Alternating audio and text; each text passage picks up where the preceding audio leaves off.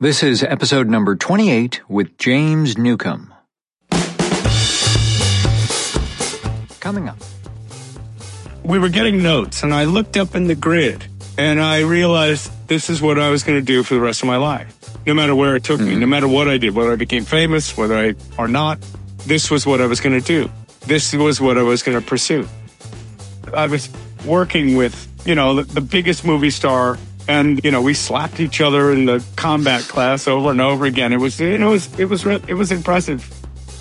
Every time I am in a play, at some point, I hear that speech over my shoulder, and I hear you know like you need to concentrate a little more, you need to buckle down, you need to work a little harder. It's not the end of the world. It's not. It's a play.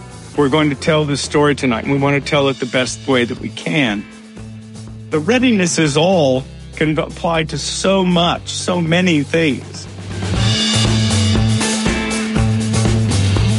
If you're looking for what it takes to be an actor long term over the course of your life, then you've come to the right place and you're going to really enjoy this episode. Today's guest started in the theater at a very young age, felt adrift, and wasn't exactly sure what he'd do as a young man, and ended up working for years at some of the best theaters in the country. Hey there, this is Nathan Agan, and welcome to the Working Actor's Journey, connecting you with lifelong professionals. Today's guest is Jamie Newcomb, an actor who spent 14 seasons with the Oregon Shakespeare Festival, is a founding member of Shakespeare and Company, was an inaugural company member of Denver Center Theater, where he remained for seven seasons, and is a skilled fight choreographer. This podcast is designed to show you how the work is done, what the realities of the working actor life are like, and to share all the different ways actors have come to this career. There is no one path and no single answer. We want to learn from all of those further down the road, to shorten the learning curve and to discover what helps and what doesn't when it comes to having a lifelong career as an actor. Our guest today, Jamie, has been working as an actor almost his entire life. First as a kid with his mom directing local shows in Denver, and then with over 40 years as a professional. In addition to the theaters previously mentioned, he has worked in major roles at the Utah Shakespeare Festival, Chicago Shakespeare, Shakespeare Santa Cruz, the Old Globe, and the Goodman Theater. He has received a Denver Critics Award and a Drama Log Award for his work, as well as the Oxford Society Award for Artistic Excellence for his performance in the title role of Richard III at the Oregon Shakespeare Festival. Now, with all this Shakespeare talk, if you're looking to develop your skills and stand out with auditions and in shows, our next virtual rehearsal room is in June 2022 acting the role with Susan Angelo and Beau Foxworth on the Macbeths. Plus, we just added a Q&A evening for those who register with Jessica Kubzansky, artistic director of the theater at Boston Court in Los Angeles. Beau and Susan have played Lord and Lady M multiple times across the country, and they'll work with both actors and audience to dive into these great parts. You'll look at what makes these characters tick, how their relationship informs their choices, and the demise of each of them. As always, the rehearsal room is a supportive, collaborative, and relaxed environment where you can learn the skills to serve you in any medium. Witness how pros actually do the work and then practice with scenes and monologues. Whether you're serious about acting or just a fan of these characters, don't miss this unique opportunity to explore. Registration is open and seats are limited, so head to workingactorsjourney.com to find out more and sign up. And finally, if you're really enjoying this podcast, you can become a patron. Starting at just $2 per month, get exclusive access to behind the scenes and additional content and be part of taking this show to the next level. And for those who join at the co-star level or higher, just $5 or more per month, you also receive a 10% discount on our workshops and programs, including our current workshop with Susan and Beau. Okay, back to the chat with Jamie. I actually connected with him via past guest Tony Amendola, who recommended Jamie for the workshops we've been doing. When I saw Jamie's resume, I just thought, holy cow, this is such a no-brainer to involve him. He has the kind of career that I know me as a younger actor would really want, and even now, it'd be nice to have played certain roles he's done at some major theaters out there. In 2021, the Goodman released a filmed version of Measure for Measure with Jamie as the Duke. Now, I knew from his resume that he was accomplished, but from the first scene of the play, I was just like, oh, this guy is really good. Just blown away at what he could do. And for those of you who have been lucky to see him either on stage or in some of the workshops we've been doing, including just playing the King of France in King Lear, you know what an amazing actor he is.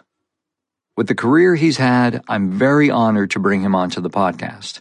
We had quite the marathon talk, which now seems to be the norm around here, and we dive into a lot of nooks and crannies of his life. It's a great chat. I'm glad he and I did finally cross paths, and he's become a good friend. So here we go with episode number 28. Please enjoy my chat with James Newcomb.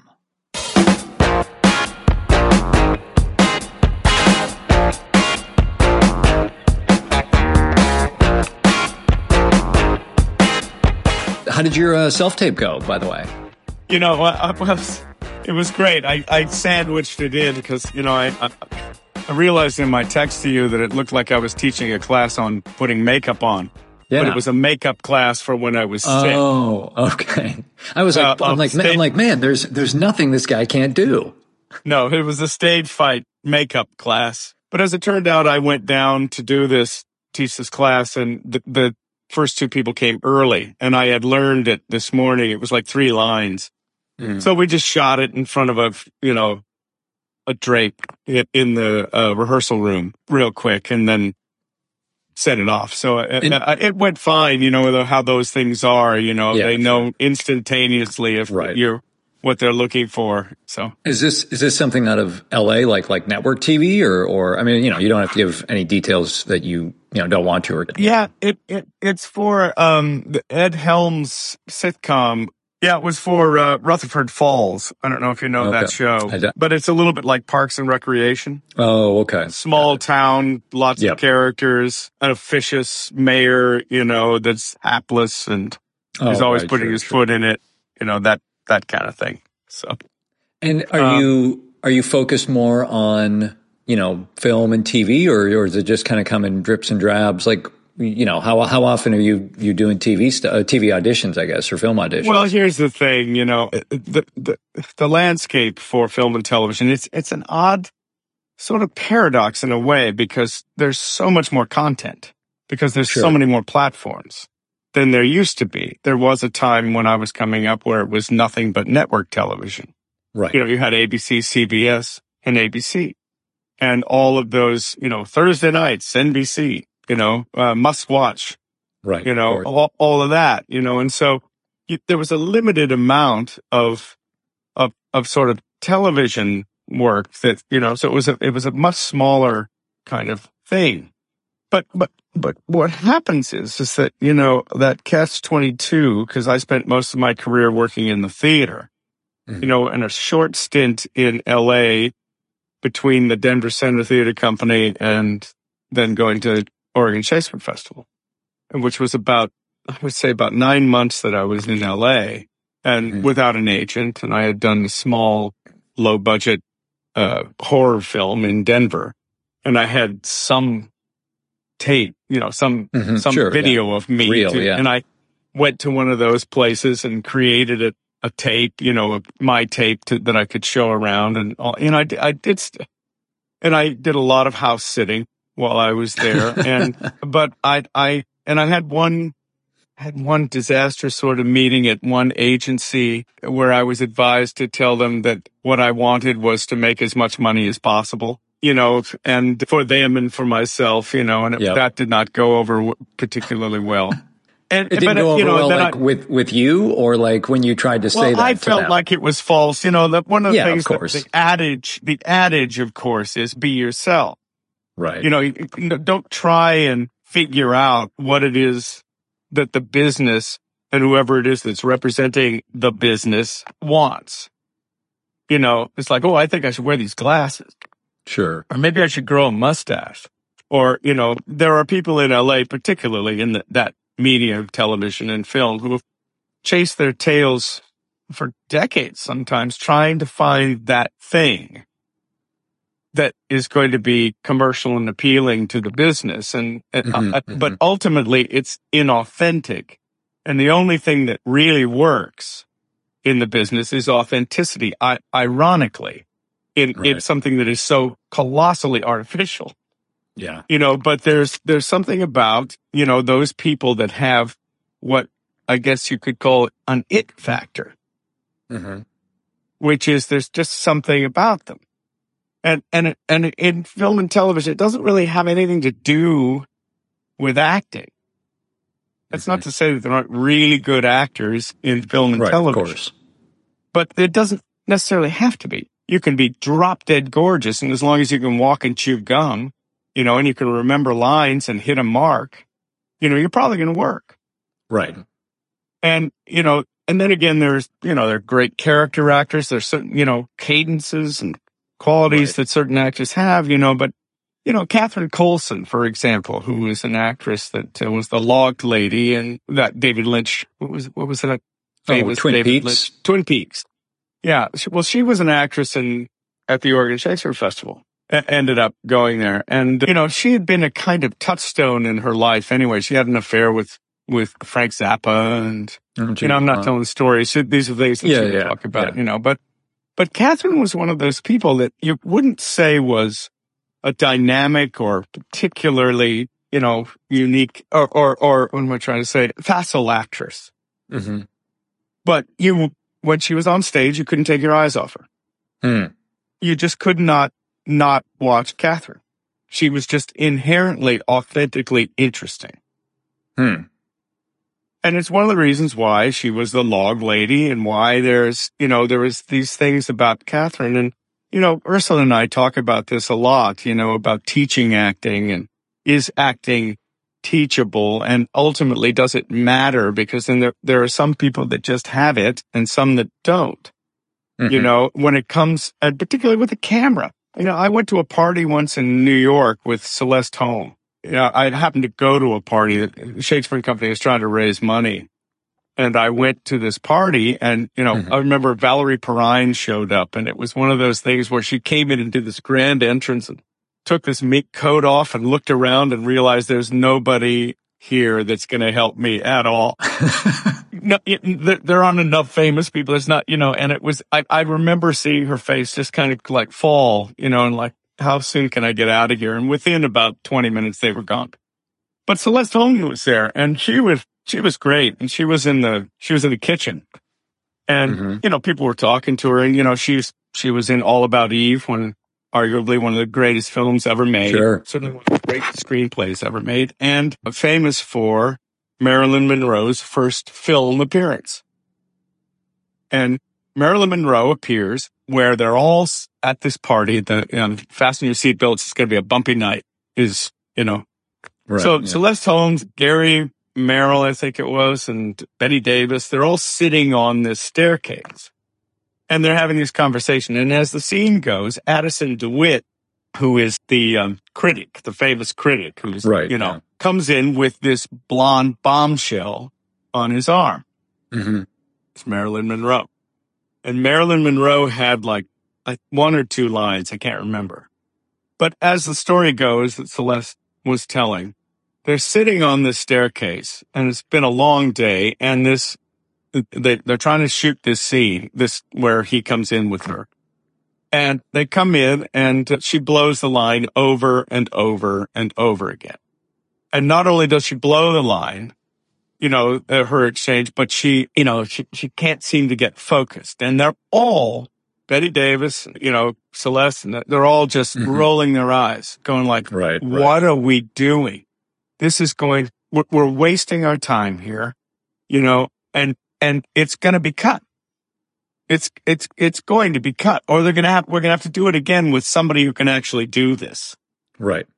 You know, so she, they finally get through and, sh you know, she doesn't. And so Celeste decides to go to the rushes and she goes in to see, you know, how, just how bad this actress was going to be, just how bad it was. And her jaw hit the floor when she saw it because she went, Oh my God, the camera loves this woman.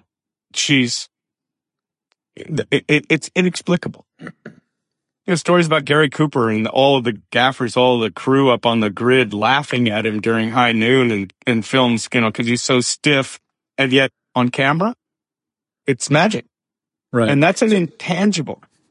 And so, I mean, you, you know, looking at the work that you have done on film and, and TV, you know, TV movies and all, did you make a conscious, was it a conscious decision on your part to not pursue more of that? Or was that just the way that the cards, you know, the cards you were dealt and, and just the kind of the, the, the, your, your career? Yeah. You know, it, it's pretty much the way that my career went. You know, mm-hmm. you know, I'd be lying if I didn't say that I wanted like any other actor that has ever, you know, worked in the American stage, wanted the greatest and largest audience that they could get. And, you know, I, when I came up, you know, my, I was hugely influenced when I was in high school by Peter O'Toole in Beckett. Mm-hmm. Mm-hmm. And, yep. you know, those, those, those, a lot of those early O'Toole, Lawrence of Arabia. Sure. Yeah. Yeah, and, I was just uh, I was just uh, rewatching it the other day, and I mean, like, God, talk about somebody magnetic on screen. Just and and I think in late later in life he said, and I don't know, you know, whether it started with Arabia or he knew what he was doing even then, but it was like he was always calculated in terms of his physicality on camera. Like he always was very aware of what he wanted to do on camera because he knew it was such a visual medium that, that he understood that. And he, and he was somebody obviously that came from the stage, but you know, he, he understood that relationship with the camera. Yeah. And he was so dynamic, just, just yeah. inherently dynamic in every yeah. way. He was larger than life. And so he didn't have to work at making that dynamism and that charisma explode. You know, yeah. One of the things about Peter O'Toole was he was so vulnerable, mm-hmm. Mm-hmm. but he could make himself incredibly vulnerable on camera. You know, and you know it was just and and it was it was larger than life. You know. Well, you mentioned you mentioned uh, you know uh, he was an inspiration as a kid. So I, I want to I want to go back to the beginning. You, did you grow up in Denver? Is that where you started? Yeah, yeah. I yeah I was born in Denver, and my mother in my first memories when she was uh, she was a, a, a, theater student at Denver University and oh, did okay. two years there before they, my dad and her got married. And then she got involved in the junior league and she would play Raggedy Ann and Rumpelstiltskin. And, you know, I was you know, very, very proud of the fact that my mother was the lead in these shows that all my friends were going to see. Is this and, when you were uh, like five or something like that? Five or six or yeah? Yeah. Yeah. Yeah. About that age. And, uh, you know, I, I was trying to remember what the first time I performed was, but there was always a, a, an element of theatricality. Mm-hmm. And I mm-hmm. think this is probably true. It, you know, it's true of a lot of kids anyway. I have very early memory of me being in a fireman outfit, a yellow plastic coat with red boots and a red fire hat and a hose spraying the tree in front of our house and mm-hmm. the, the water coming down on my head and having a visceral feeling of being a fireman. Wow. You know, I remember playing war games, you know, like we played World War II, which was not that far away. Right. You know, it only maybe 20 years or so. And, you know, I would direct these attacks, you know, I direct these scenes, you know, you know, based on films that we had seen, you know, where I would tell them, you know, so we're going to run and these guys are here and you fall first and you fall first. And I don't care if you have to fa- fall in dog doo doo. You have to go. You have to fall down, you know. And so I directed these things, you know, and they were, they were really, you know, visceral. So I was acting as, as kids do, you know, dressing up right. as superheroes and things. But I don't think I ever l- lost that, that feeling, you know. I mean, I, I, I would was, say was there, I, I, yeah, was there? I mean, was there anything else that you know? You said you had that kind of visceral sensation of being a firefighter. Did you did you imagine yourself ever doing it? Like, were there ever any uh, other ideas of things that you wanted to do? Yeah, I wanted to be a doctor. Really? When I when I was in fourth grade, you know, I was very very interested in anatomy. I, you know, I had an invisible man, you know, and I was I, I would read you know, about, you know, different systems, you know, mm-hmm. muscular system, vascular system. You know, I was, I was really, really interested in being a doctor. I, I, I love the idea of the microcosm of the body and, you know, sure. stuff like that. But again, I have to say there was also an aspect of playing doctor, of, of right. wanting to be a right. doctor. You know, you could, I was doing research about, you know, not being a real doctor, but I play one on TV. right. You know, I, I, I, I, spoke with Robert Pine a couple years ago uh, for the podcast, and he said that exact thing. Like he, I think he thought he wanted to be a doctor, and, and he admitted like he wasn't a very good student. And when he started, you know, I think taking the classes, he was like, "Wait a second, no, this this isn't right. This like I'm not supposed to be the actual doctor. I can I can just go play a doctor. Like that's that that's probably more of my alley." And well, and so, what was your dad uh, do? What did he do for work? My father worked in real estate. He initially, you know, he was, he was very deft craftsman. So, you know, uh, he started out building houses with my, my mom's sister's husband, with his brother-in-law.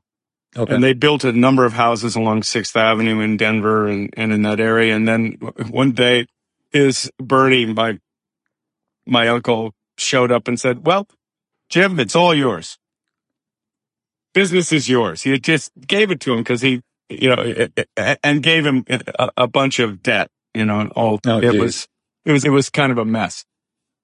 And because they were co-owners of this construction company and then Bernie just bailed on him. It was horrible. So, but anyway, my father went into selling houses. And uh, the irony is, is that his grandfather owned the Newcomb Real Estate Company in Denver, which was the most successful real estate company in the aughts and to, in the 20s mm-hmm. and into yeah. the 30s. And my, for, for some reason, my grandfather, my great grandfather thought that there was no future in Denver real estate market. Mm. Uh, and part of that was the depression, but I, I think he was depressed, you know, mm-hmm. and there's some scuttlebutt about that he took his own life, although it's not official, but it's kind of a mystery. But he sold the Newcomb Real Estate Company to uh, a, a guy named Van Schaack. And the irony is, is that when my father left the the construction company, he went to work for Van Schaack as a as oh, he sold okay. houses. And uh, and then he worked from there, and he you know he he he got a broker's license, and he ended up working for Equitable, and he he managed buildings downtown, and was extremely good at that. Mm. But he also got involved because my mother was involved in theater. He got involved in, in the theater like the whole family did as her career sort of rose. So he was uh, he was he acting or or what was his uh, role in that? Yeah, he you know he was resistant to it at first because of the, the ethos of the 50s and 60s of oh, okay. the man providing and the woman being a housekeeper thing and her she had now a second career it was supplementing the income quite a bit for the house, but you know, and, and, and her star rose. I mean, she was, she was gifted director. Really, yeah. re, you know, anyway, he was a great clown. My father was a great clown, physical really? clown, very funny. Very. Is that, is that where I, and I know you, well, uh, maybe we'll touch on this. I know you played Feste a number of times and, and I like, do you, do you feel, cause everybody is kind of like a type at heart. Do you feel like, is your type a clown at heart or where we're like, or are you are you the are you the lover? Are you the the fighter? or, yeah. Yeah, no, I, I I don't really know. I mean, I'm kind of known for my edge. Okay. You know, I can be comic. You know, I mean, I was really f- a good example is Thersites in Troilus and Cressida. Yep. Because okay. that was one of my big triumphs in, in Ashland. Because Thersites, you know, he, he he's a, he's a, he's a caustic cynic amongst mm-hmm. the uh, Greeks during the Trojan War. And he's been, you know, he's, he's this little homunculus, you know, who's very unattractive and, and, you know, it, but is quite witty and, sure. and just makes mincemeat of guys like Ajax who are not very bright. Right. You know, not, and, and, and he drives these, you know, and actually in the Iliad, he says one too many vile things to Ajax and Ajax ends up punching him in the face and they describe his teeth going out the back of his head. he finally hits him so hard, but in Troilus, he beats him up. And, yep. you know, I just keep making fun of Ajax while he's throwing me around the stage. Oh, and there's okay, one yeah. famous, there's, there's a, there's a picture of me in the Arden, I think there was, and one vision where Jamie Peck, who played Ajax, who's giant of a man, yeah, is holding me by my ankle upside down. so, you know, in terms, I mean, you, you can argue that Thersites is one of Shakespeare's fools, the darkest of all of his fools. Yeah.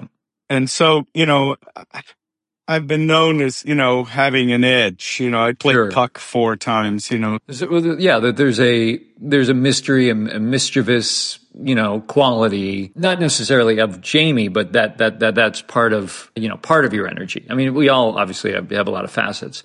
I want. I, I found something that I couldn't believe I found. I'm gonna I'm gonna drop this in the in the oh. in the chat so that you can see it. Let me see. I, I want and I'm curious to hear what you recollect of this.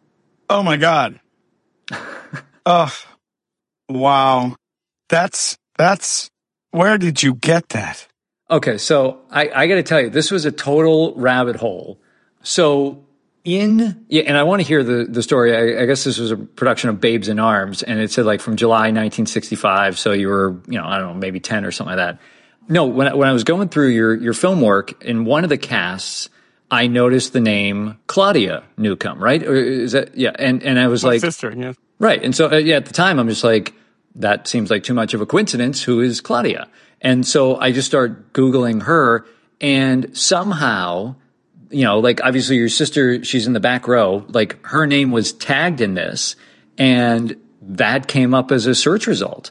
And, and then, and your name is, is there as Jamie Newcomb. But, but yeah, anyone that knows what you look like, as soon as they identify you down in the lower left corner, it's like, oh yeah, that's Jamie. That is totally Jamie right there. And, and there were actually, there were, there were, you know, some pictures of your mom, there looked like a couple pictures of your mom and your dad together, maybe like at the opening of a show or something like that. Just, you know, stuff from the Denver Post from the 60s. And, but, but yeah, I was like, when I saw that, I'm like, holy cow, I wonder if Jamie even knows that this is out there. I'd love to see that. I'd especially love to see those pictures of my mom and dad. Oh, sure. Yeah. yeah. No, I'll send you, I'll send you a link. But so, I mean, was this, I mean, I, you know, I know you said like the whole family was involved. Was this one of the first things you had done, or was this like you had already been doing it for a long time? Yeah, I don't even, I didn't even remember that we were in Babes in Arms, that we did. Uh, that, that looks like it's the basement of St. Thomas Church where yeah, my oh, mom so. d- ran, you know, she was the, the, the director for Saints and Sinners, one of the directors, which was a community theater.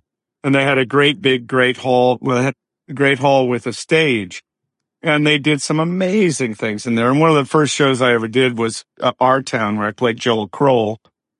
Oh. You know, that my mom directed. And my dad did a bunch of stuff there. He played Mr. De Pinna in, um, Oh, you can't take it with you, right? You can't take it with you. And he also was the Dauphin in The Lark that my sister was Joan in. Oh, wow. Okay. And, you know, so that's, that's kind of where it started. And then my mom got hired Henry Lowenstein came to see a show that she had directed, who was the producer at the Bonfils Theater, which at that time was the biggest theater in Denver that Helen Bonfils had funded, you know, and she was a big angel on Broadway. She owned the Denver Post. She came mm. from a hmm. family in Kansas City called Bonfigliosi that was a mafia family and she changed her names, anglifiled it to Bonfils.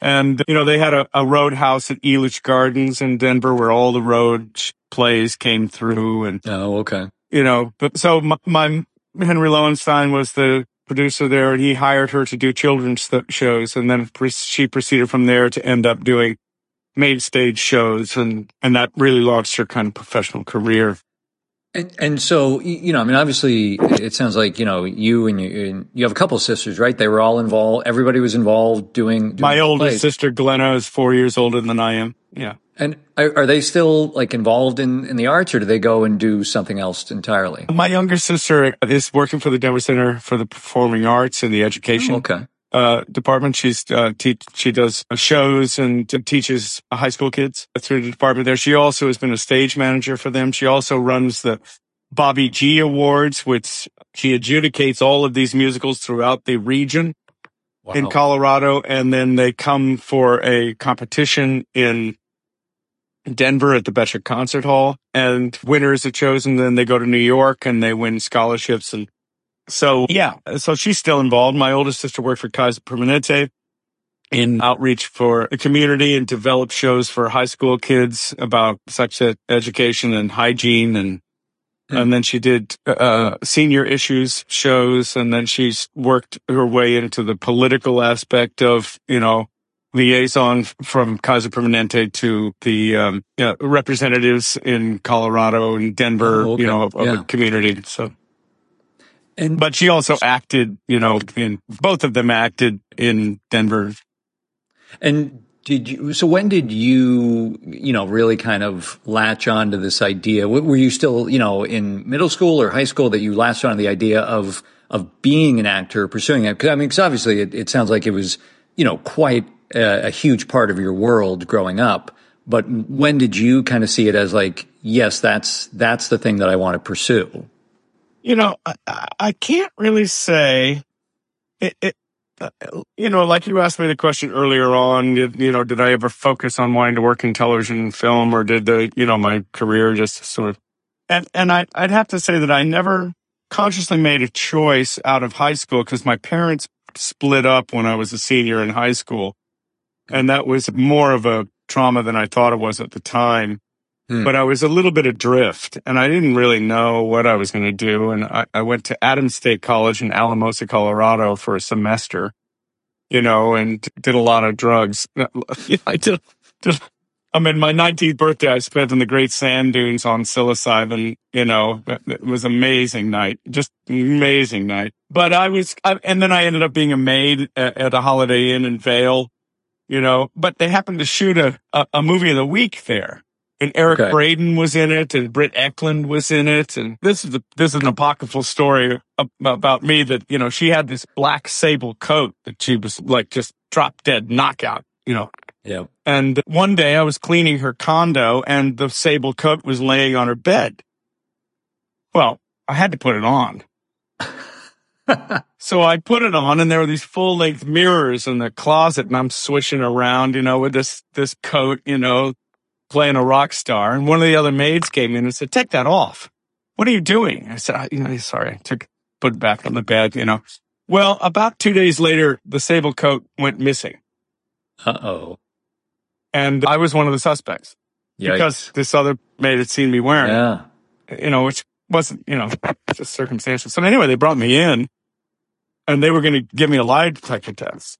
But she came to my rescue she said it couldn't have been him because I know when it was stolen and mm. yeah, it, it, it, it, he was not working at that time. And, you know, she, she, she kind yeah, of yeah, worked out. Yeah. Said it had to be somebody who came into that, into the room, you know, cause I had access. I had keys. I had a master key, you know, so. Right, um, right, right.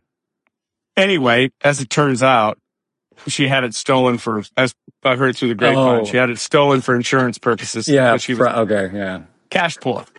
Well, so so was it in in in? I mean, I I, I understand the reasons for you kind of being adrift, and, and I want to get t- touch back on that. But like in in high school, were you you know just doing all the plays and and and thinking that this was something you wanted to be? Because I mean, one of the other interesting things, of course, is you know what is going on in the country, and I even read that like didn't you change high schools because of uh, some riots had broken out at one of the schools or something like that because of the busing issues? Yeah, you know, uh, in all honesty, when we first moved from Birch Street, which was in Park Hill, which was in the northeast part of, of Denver near City Park, my oldest sister was in middle school going to Smiley Junior High School.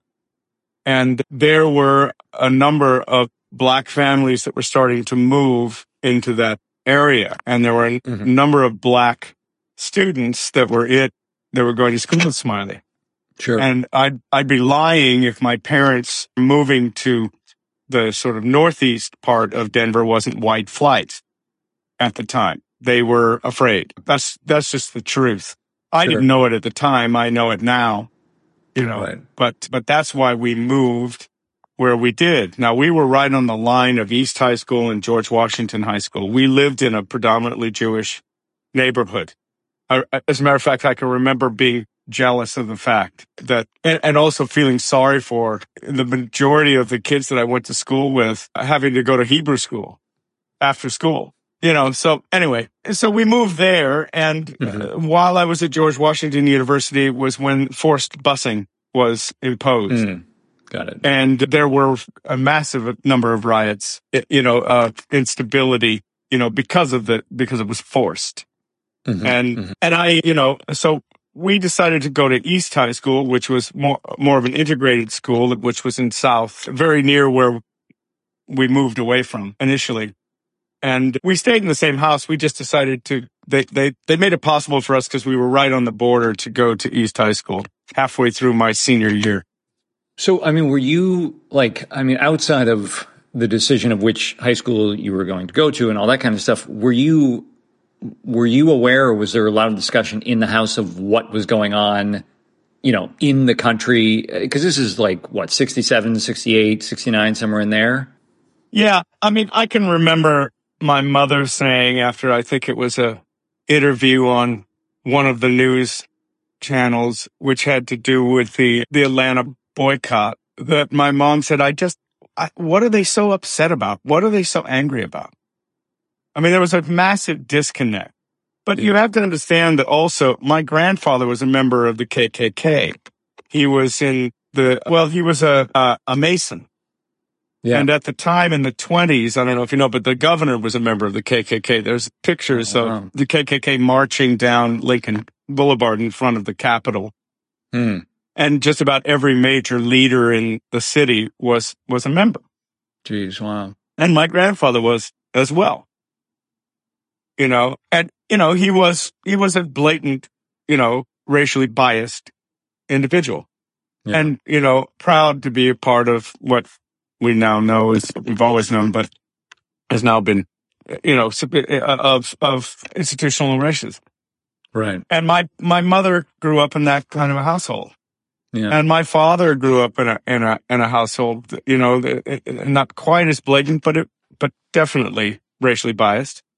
And uh, so that's what, you know, the world that we grew up in. I, I like to think of it as benevolent racism, you know, which a, a smile on the outside, you know, and, and yet I don't want, you know, I mean, right. my, my, my oldest sister is married to a Latinx man and mm-hmm. my mother still had trouble with, you know, mixed marriages.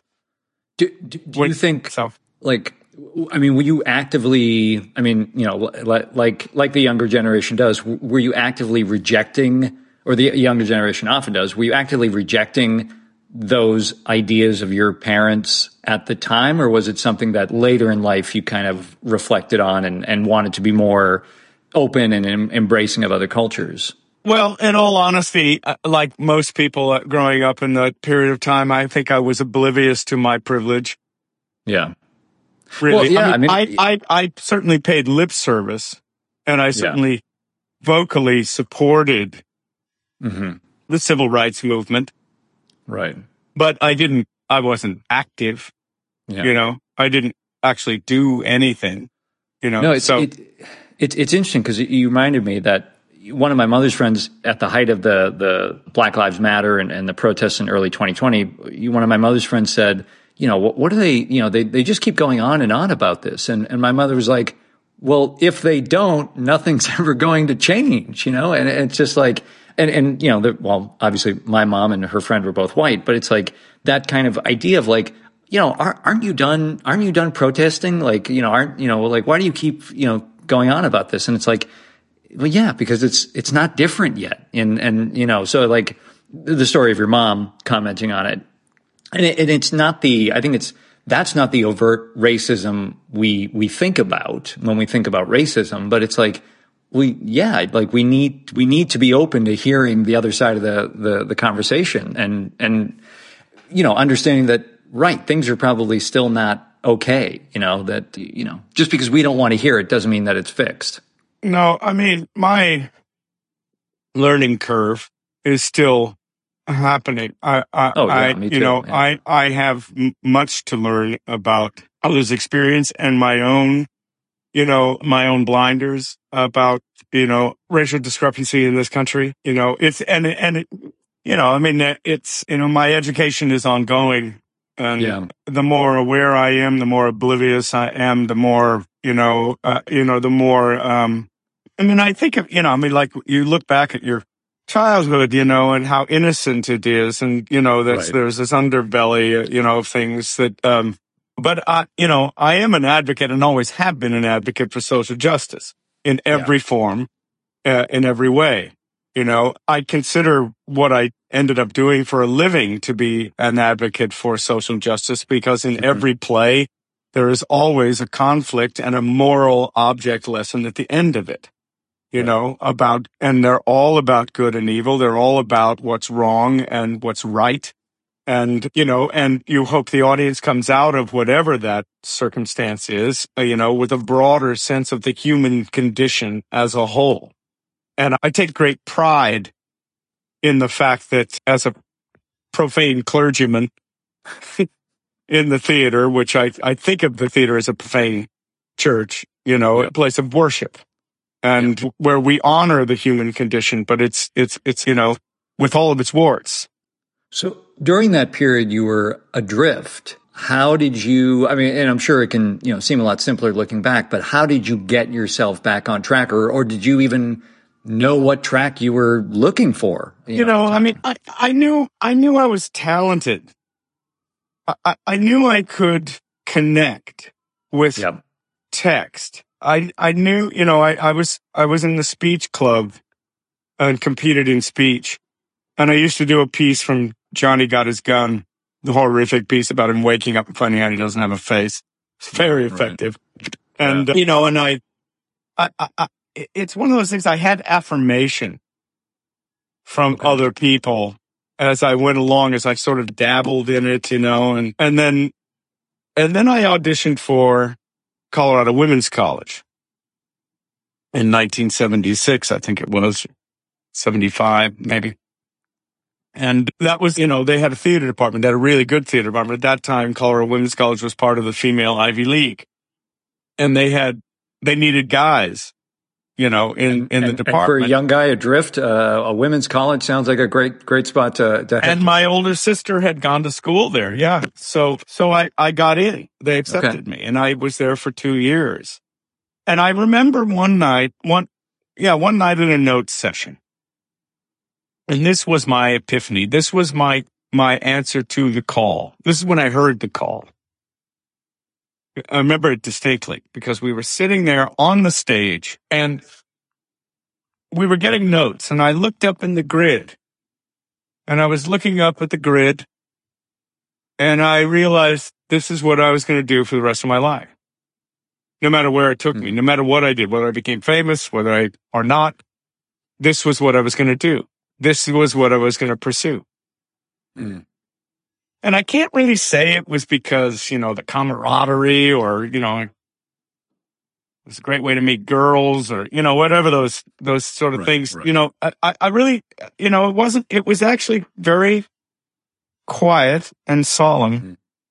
generally that this mm-hmm. was, I, it was more of like an awareness of, of the inevitability of it. And from that point on, you know, uh, Mark Cuddy was in that program Mark Cuddy ended up going back to UMass to get his degree. He started a small storefront theater in Northampton, Massachusetts. Carter was president. You could get, he subsidized the arts with C, the CETA program, Comprehensive Employment and Training Act. Mm-hmm. Mark got a grant. He asked me to come out there and in 1977 and do children's theater and then be part of the regular company in their subscription series. And then we had a late night cabaret on Fridays and it was just an immersion of performance you know, rehearsing and performing something all the time. And then I met Tina Packer while she came to Smith College to direct a show and she ended up at that time getting the mount, you know, from the Ford Foundation and Mitch Berenson, you know, who Terry Malloy is based on and on the waterfront. And oh, okay. then she brought me up there and with a bunch of other people and I got training from BH Barry where I learned all of my, a lot of my fight stuff and Kristin Linklater and I got kind of professional classical training for the, for the first time. And and I mean, did it like you, you, know obviously because I mean it's it's uh, you know Shakespeare and Company has become such a such an entity, such a force. At the time, I mean, did it just did did it just kind of happen, or were there were these things that you you know, I mean, because I know at the time when people are starting things, you never know what it's going to become. But yeah, I mean, like how how easy were the conversations? Was it just like, hey, Jamie, we'd love you to you know come up and do this? And, and you were teaching pretty early on, right? Or or, or were you just a, an acting company member? Not just, but only a company well, member. you know, I was, I was, you know, Mark had asked me to come out to sure. Massachusetts and that I knew that was a fork in the road. Right. Right. And I was really grateful. That was one of my happiest times of my life when I went out there and, you know, so we were, you know, putting together these children's shows and then we would tour them and, you know, we'd bring uh, schools into the, to the theater, you know, and then we would be rehearsing the, the show and then performing a show that night. And, you know, and it just happened, you know, I'm, I knew I had heard through the grapevine that Tina Packer from the Royal Shakespeare Company was coming to Smith College to direct uh, School for Wives, something like that. And so, you know, I heard that she was doing a, a workshop mm-hmm. and I got myself in the workshop at Smith and I did Hotspur. Oh, okay. um, yeah. You know, my liege, I did Deny No Prisoners. Mm-hmm. And I, I remember I killed it. I, I, really killed it. Yeah. And, uh, you know, I mean, for what I thought, you know. And at one point during this workshop, or at some point, I remember I pulled Tina aside. We went into this. Can I, I said, can I talk to you? She said, yeah. And I, I we went into this like vest, you know, the stairway vestibule sort of place, mm-hmm. you know. And I said, you know, I know you, I, have heard you're going to be doing Romeo and Juliet at the theater up at the Mount. And I, I said, I would love to play Balthazar. You know, not a big role, but Balthazar is, sure, yeah. you know, kind of pivotal. He's got, you know, and I knew she was impressed that I asked that. And in uh, terms of, in terms of like your directness or which, like strategically, which role you were asking for? Both. Yeah. Yeah. So she, she brought me up and uh, the very first year I, I, well, they had to postpone it. So she did Midsummer Night's Dream and I was in a Midsummer Night's Dream at Smith College later that year that a friend of hers directed. And then they, they cast two other people, Tony Simotes and as Puck. I played Puck in that Smith College production. And Tony had just graduated from NYU and Kristin had been teaching at NYU, but I ended up being an associate stage manager, assistant stage manager on that project. But I was also doing The Tempest in Look Park in Northampton. So I was kind of going back and forth, you know. But then she asked me to be a part of the the first fall, mm. you know, be part of the people that would, you know, bring the house back because it was the Fox Hollow School for Girls and it needed a lot of work done to it and winterize it. And for that, we would get training, you know. And so through that fall, and Richard Dreyfuss came up because he had just done Julius Caesar and he was going to do Iago in Atlanta and he had just won the Academy Award and he wanted to be the, the country's greatest classical actor now was his next goal. So he got training from T. And I mean, it was heady stuff. I mean, yeah. you know, it was kind of like, felt like I was on my way, you know, in a way I, I was working with, you know, the, the, biggest movie star of the time. Oh, sure. I mean, was, yeah. You know, and, you know, we slapped each other in the combat class over and over again. It was, you know, it was, it was, it was impressive you know, and, and then I, you know, I, I stayed on until mm-hmm. the winter and then I went to New York. Okay. And then, and then, and, and the idea or the plan in New York was to, you know, I mean, just to start auditioning and, and, you know, figure that out. And did you, did you have anything lined up in terms of like survival work or what was the, or did you, had you been able to save some money from Shakespeare and Company? Josie Abady, who was the, at that time, she was running the, the Berkshire Theater Festival. Mm-hmm in Stockbridge. She had a connection at the Met and she got me a job in at the Met uh, selling tickets. Okay. Yeah. And so, and I was staying with a friend on a couch for a while until I sort of got established there. And I was in New York for a while and I working at the Met, you know, people would call up and complain about the performance to, you know, the box office. And we'd say, yep. well, I'm sorry you didn't like Mr. Domingo, you know, in that role and they would they they'd get irate, you know, and they, they the, the joke was, you know, what's your name? What's your name? Well, my name, madam, is Houdini, and at the touch of a button, you'll disappear. Click. anyway, you know, so I did that, and I knocked around there, and then Mark Cuddy asked me to come up to do a show eh, back at City Studio Theater in Northampton, and it was written by a, a Russian playwright named Alyosha Kostenko. I think it was called The End of the World or something like that. Anyway, he was the Russian Bob Dylan. He was famous for mm, writing these okay. protest songs. and being underground and, you know, but he wrote this play, which was this Russian fairy tale about a scientist, you know, and to solve the problems of the world. And I was this homunculus that was grown in a boiler that was supposed to save the world. And I shaved my head and it, I mean, it was a wild, wild piece and it was actually well received, but it also included us going down to Russian emigre artists and picking up art from New York and bringing it up. And, but there were unmarked FBI cars monitoring us. Really? Uh, yeah. I mean, we were, we were definitely on and, uh, CBS covered it. It was, it was, that was kind of a cool thing. And, you know, so, and then while I was there and we were doing that, an old professor of Marx and Mind, Lon Winston, who was the design teacher when we were at Colorado Women's College and also, you know, involved in he'd worked with Jerzy Grotowski and Richard Schechner in the performance group and turned me on to that whole, you know, performance art, you know, found space, you know, organic theater scene, which was just, you know, uh, mind blowing. And, sure. and we had done a trip to New York and met Richard Schechner and seen all this, you know, underground theater that was, you know, really kind of heady stuff right up my alley. That the place mm-hmm. I wanted to go actually. And, uh, so Lon had talked the Nevada State Council of the Arts into a $35,000 grant to bring theater to rural Nevada. And Mark and I, the City Studio Theater had imploded and, you know, we loaded up his truck and we drove to Reno, Nevada. And while we were on our way there, we stopped in Denver and they just happened to be having auditions for the new Denver Center Theater Company that Ed Call was the artistic director for. Hmm. So Mark went in and auditioned, and I went in and auditioned, and uh, great, great. And I, you know, drove to Reno, and we were in Reno doing Jules Feiffer's "Hold Me" and clowning. We'd go in on a on a Friday night, you know, and mm-hmm, mm-hmm. drum up this. We, we'd juggle in these, you know, Western bars. And I mean, they didn't know what the hell was as clowns, you know, and, and then we would do a children's show on Saturday at the JC's or the Elks Club or, you know, whatever. And that night we'd do Feiffer's Hold Me, and then we'd hold workshops on Sunday mornings and leave Sunday night. And Elko, Winnemucca, Eureka, Nevada, these, you know, mining towns, yeah. you know, it was wild. Uh, listening yeah, to the sure, Blues I, Brothers. I'm sure they had no idea what to make of you guys. no, they, they really didn't. They, they really, really didn't but it was like free money, you know, and we yeah, were, yeah. But while, while Mark and I were there doing that, we got the call from the, from the Denver Center and I got cast in the first company and Mark was hired as an assistant director.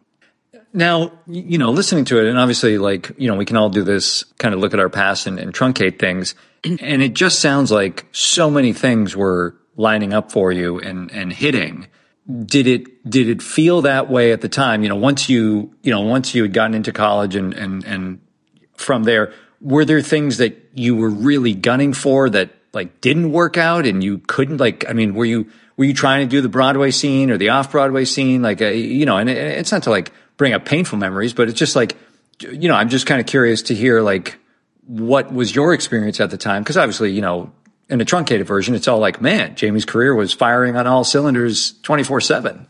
Well, first of all, I never had the confidence to sort of like shoot for the big time. Yeah. You know, I, when I was in New York the first time, you know, I didn't even think about trying to find a way to, to act in New York. It just was overwhelming to mm. me. Hmm. New, just being in New York. Yeah, it's, it's and I yeah. had come from Shakespeare and Company, and you know, I, I, I, I really didn't know how to how to start yeah. to do something like that. Like, do you just knock on an agent's door? Well, yeah, that's what right, you do. Right, right. But I, it, it, I was too intimidated. I, I really, I just wanted to work, but, but also the timing. I never was there long enough to go. I better do something. Right. Do, do you think it was, I mean, because obviously you had done so much in Denver growing up that you were, I mean, you know, in a very simple way, do you feel like you were a big fish in a small pond and then suddenly you were a small fish in a massive pond? Yeah. Cause I mean, people would talk about me in Northampton, you know, my puck and other yep. performances. And I was a critic's darling in Northampton, you know, and that was heady. You know, the, the, the thing about it is, is that I, I kept getting affirmation. Yeah. Well, I mean, was it was it the you know you mentioned the confidence? Was it the fear of rejection in New York? And, and I know you said you weren't you were never there really long enough, but you know what were you able to? Are you able to point at what it was that was holding you back from from shooting for something bigger with all that affirmation, with all that you know external validation? Yeah, I don't know. I think it's probably self confidence more than anything else. You know, real self confidence to put yourself out there and, and I, I, and naivete. Yeah. R- really. You know, I mean, I, for, for example, I, I can remember being at Shakespeare and Company. It was when I came back to Shakespeare and Company. And Courtney Vance was one of the uh, interns. Mm-hmm. Oh, wow. And he came up to me and he said, he asked me, you know, so I'm thinking about auditioning for Yale, you know, and NYU and, and these schools. And I think he specifically said Yale. And he said, I'm thinking about doing that, or should I just like you did, just go from job to job, you know, and get the experience of working? Sure. And I think I was all of 26 years old. And I, you know, I said, go to Yale, try, try and get into Yale. Yeah. Cause I, even I knew that Yale was a launching pad. Yeah. Mm-hmm. At that time, if you, you know, if you got into the Yale School of Drama, you know, you had cachet you know, Juilliard of Yale, you had cachet. Sure. You know, and I said, well, you know, either one is there, you know, you know, the other one is there for you. Right. Right. But Yale, this, you know, you have a shot at it. So, and he got in. As a matter of fact, his, his audition was a famous audition because he, he did Lady Percy. Oh. From Henry IV Part Two. Wow. And then he did a series of messengers. Shakespeare messengers and, and did each one of them differently. Yeah, yeah. And then he got in and the rest was history. You know, I have always thought to myself, why didn't I take my own advice?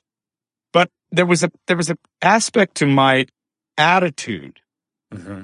which was, oh, I really wanted to work, but it was important to me to work, you know, I, I, and I wanted to find the next job and the next job sort of always presented itself, the next thing you know, because, you know, after Reno, it was the Denver Center and I was at the Denver Center for seven years. Yeah.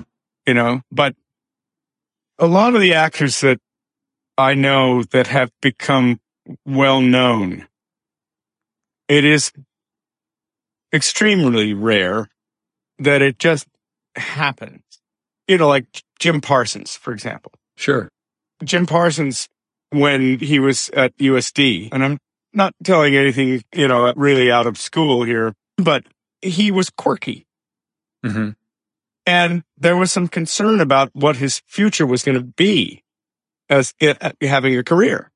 Mm-hmm. You know, apparently this is true of Nicole Kidman as well, mm.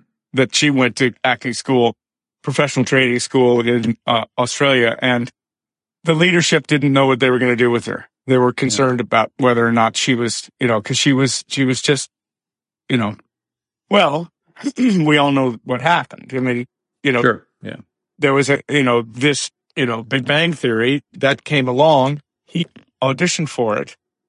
He delivered. Right. Throughout all of those processes, you know, so it wasn't just that, you know, he was just right for the part, which he was, but he also was able to, to do it. Mm-hmm.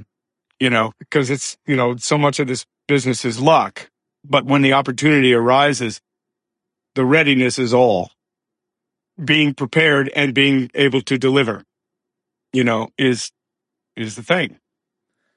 So, you know, but, but, but in that case where, you know, the perfect role came along for the perfect actor that led to a career that is a very high profile career, that right. doesn't happen very often. Yeah. But the ones that I know that have, you know, arced their way you know, have, have, have had a keen sense of who they are, what it is that they, they project, what, mm-hmm. what, what that thing is, and, uh, and have known when to, you know, how to work it. Yeah. Well, did you ever feel like there was a, a part that just, you know, it was that kind of perfect marriage in terms of where you were in your life and your understanding of yourself and the character, and it, and it, you know, it was it was just the right marriage, and and you know whatever level of acclaim or or external success it had, like that, it just felt like you know that that you know whether it led to fame and fortune is is somewhat irrelevant, but like you know, did, do you feel like that happened, and did it happen more than once?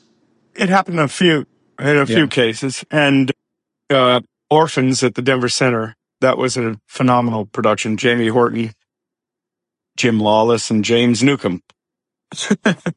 and I played Treat. And I remember a number of people, people from New York came and saw it and said, it's, you know, too bad this isn't the, the production that was done in New York. Not to take mm-hmm. anything away from that sure. original Steppenwolf thing, but, but I knew we were, you know, that was something special.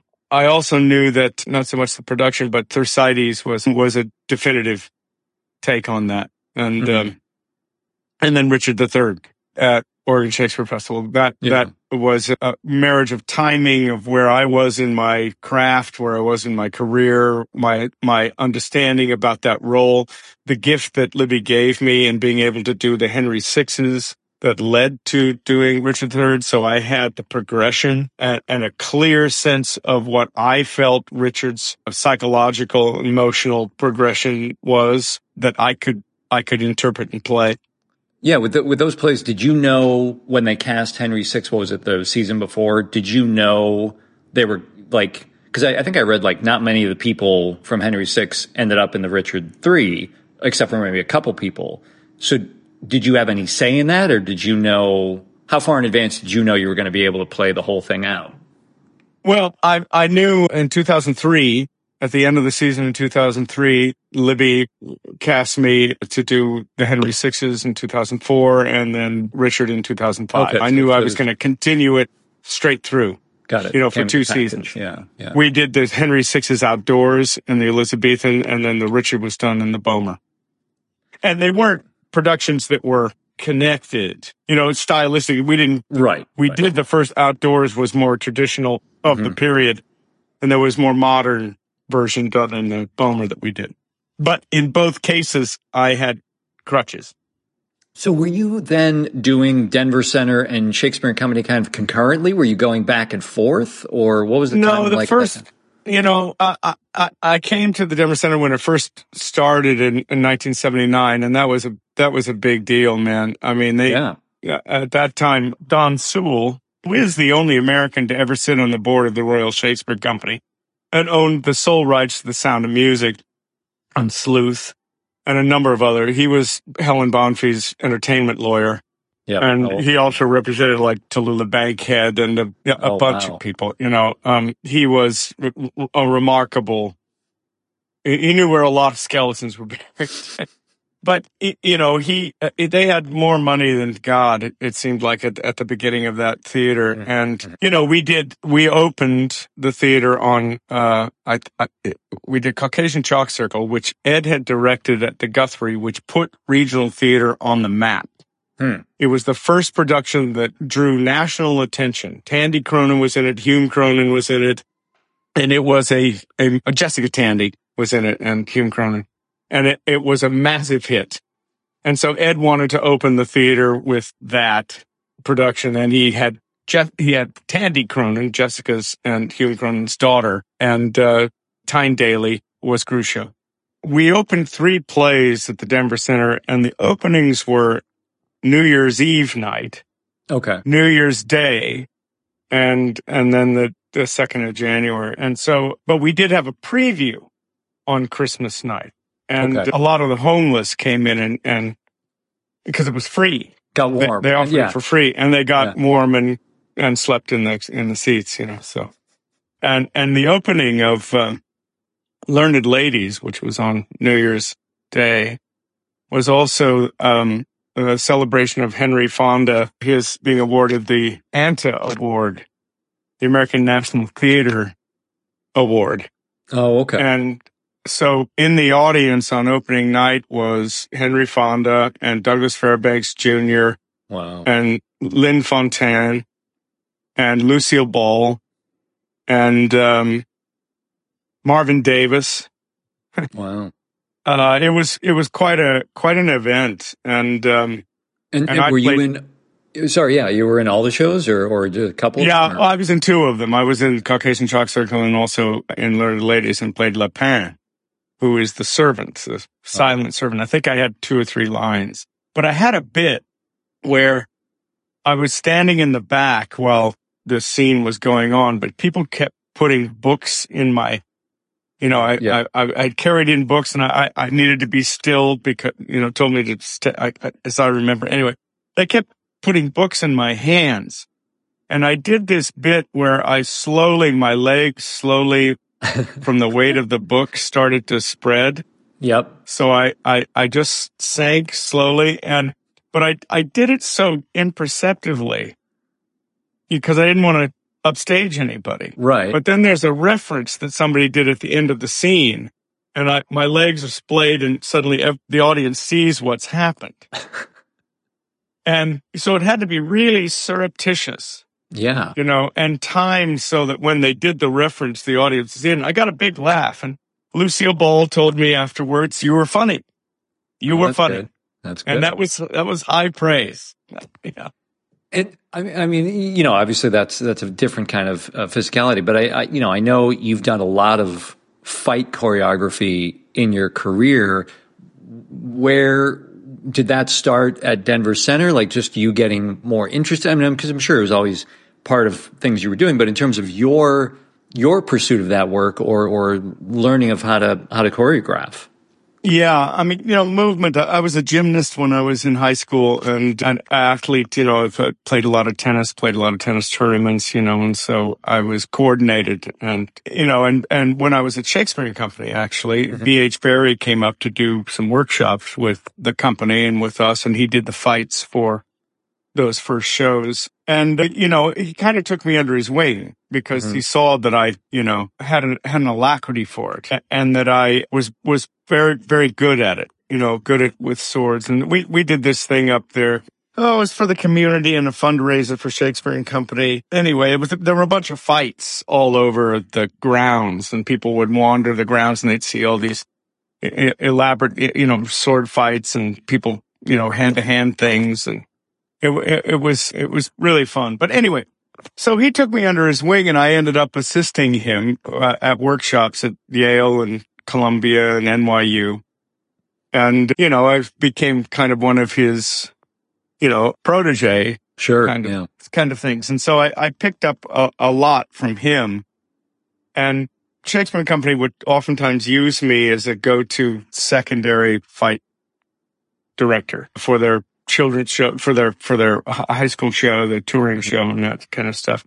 And then it just grew from there. You know, I went, went back, back to the Denver Center and uh, I was choreographing, you know, directing fights there. And J. Steven White, who is uh, a, a, very well-known fight director in New York, gave me uh, some uh, more detailed point work with mm-hmm. rapiers.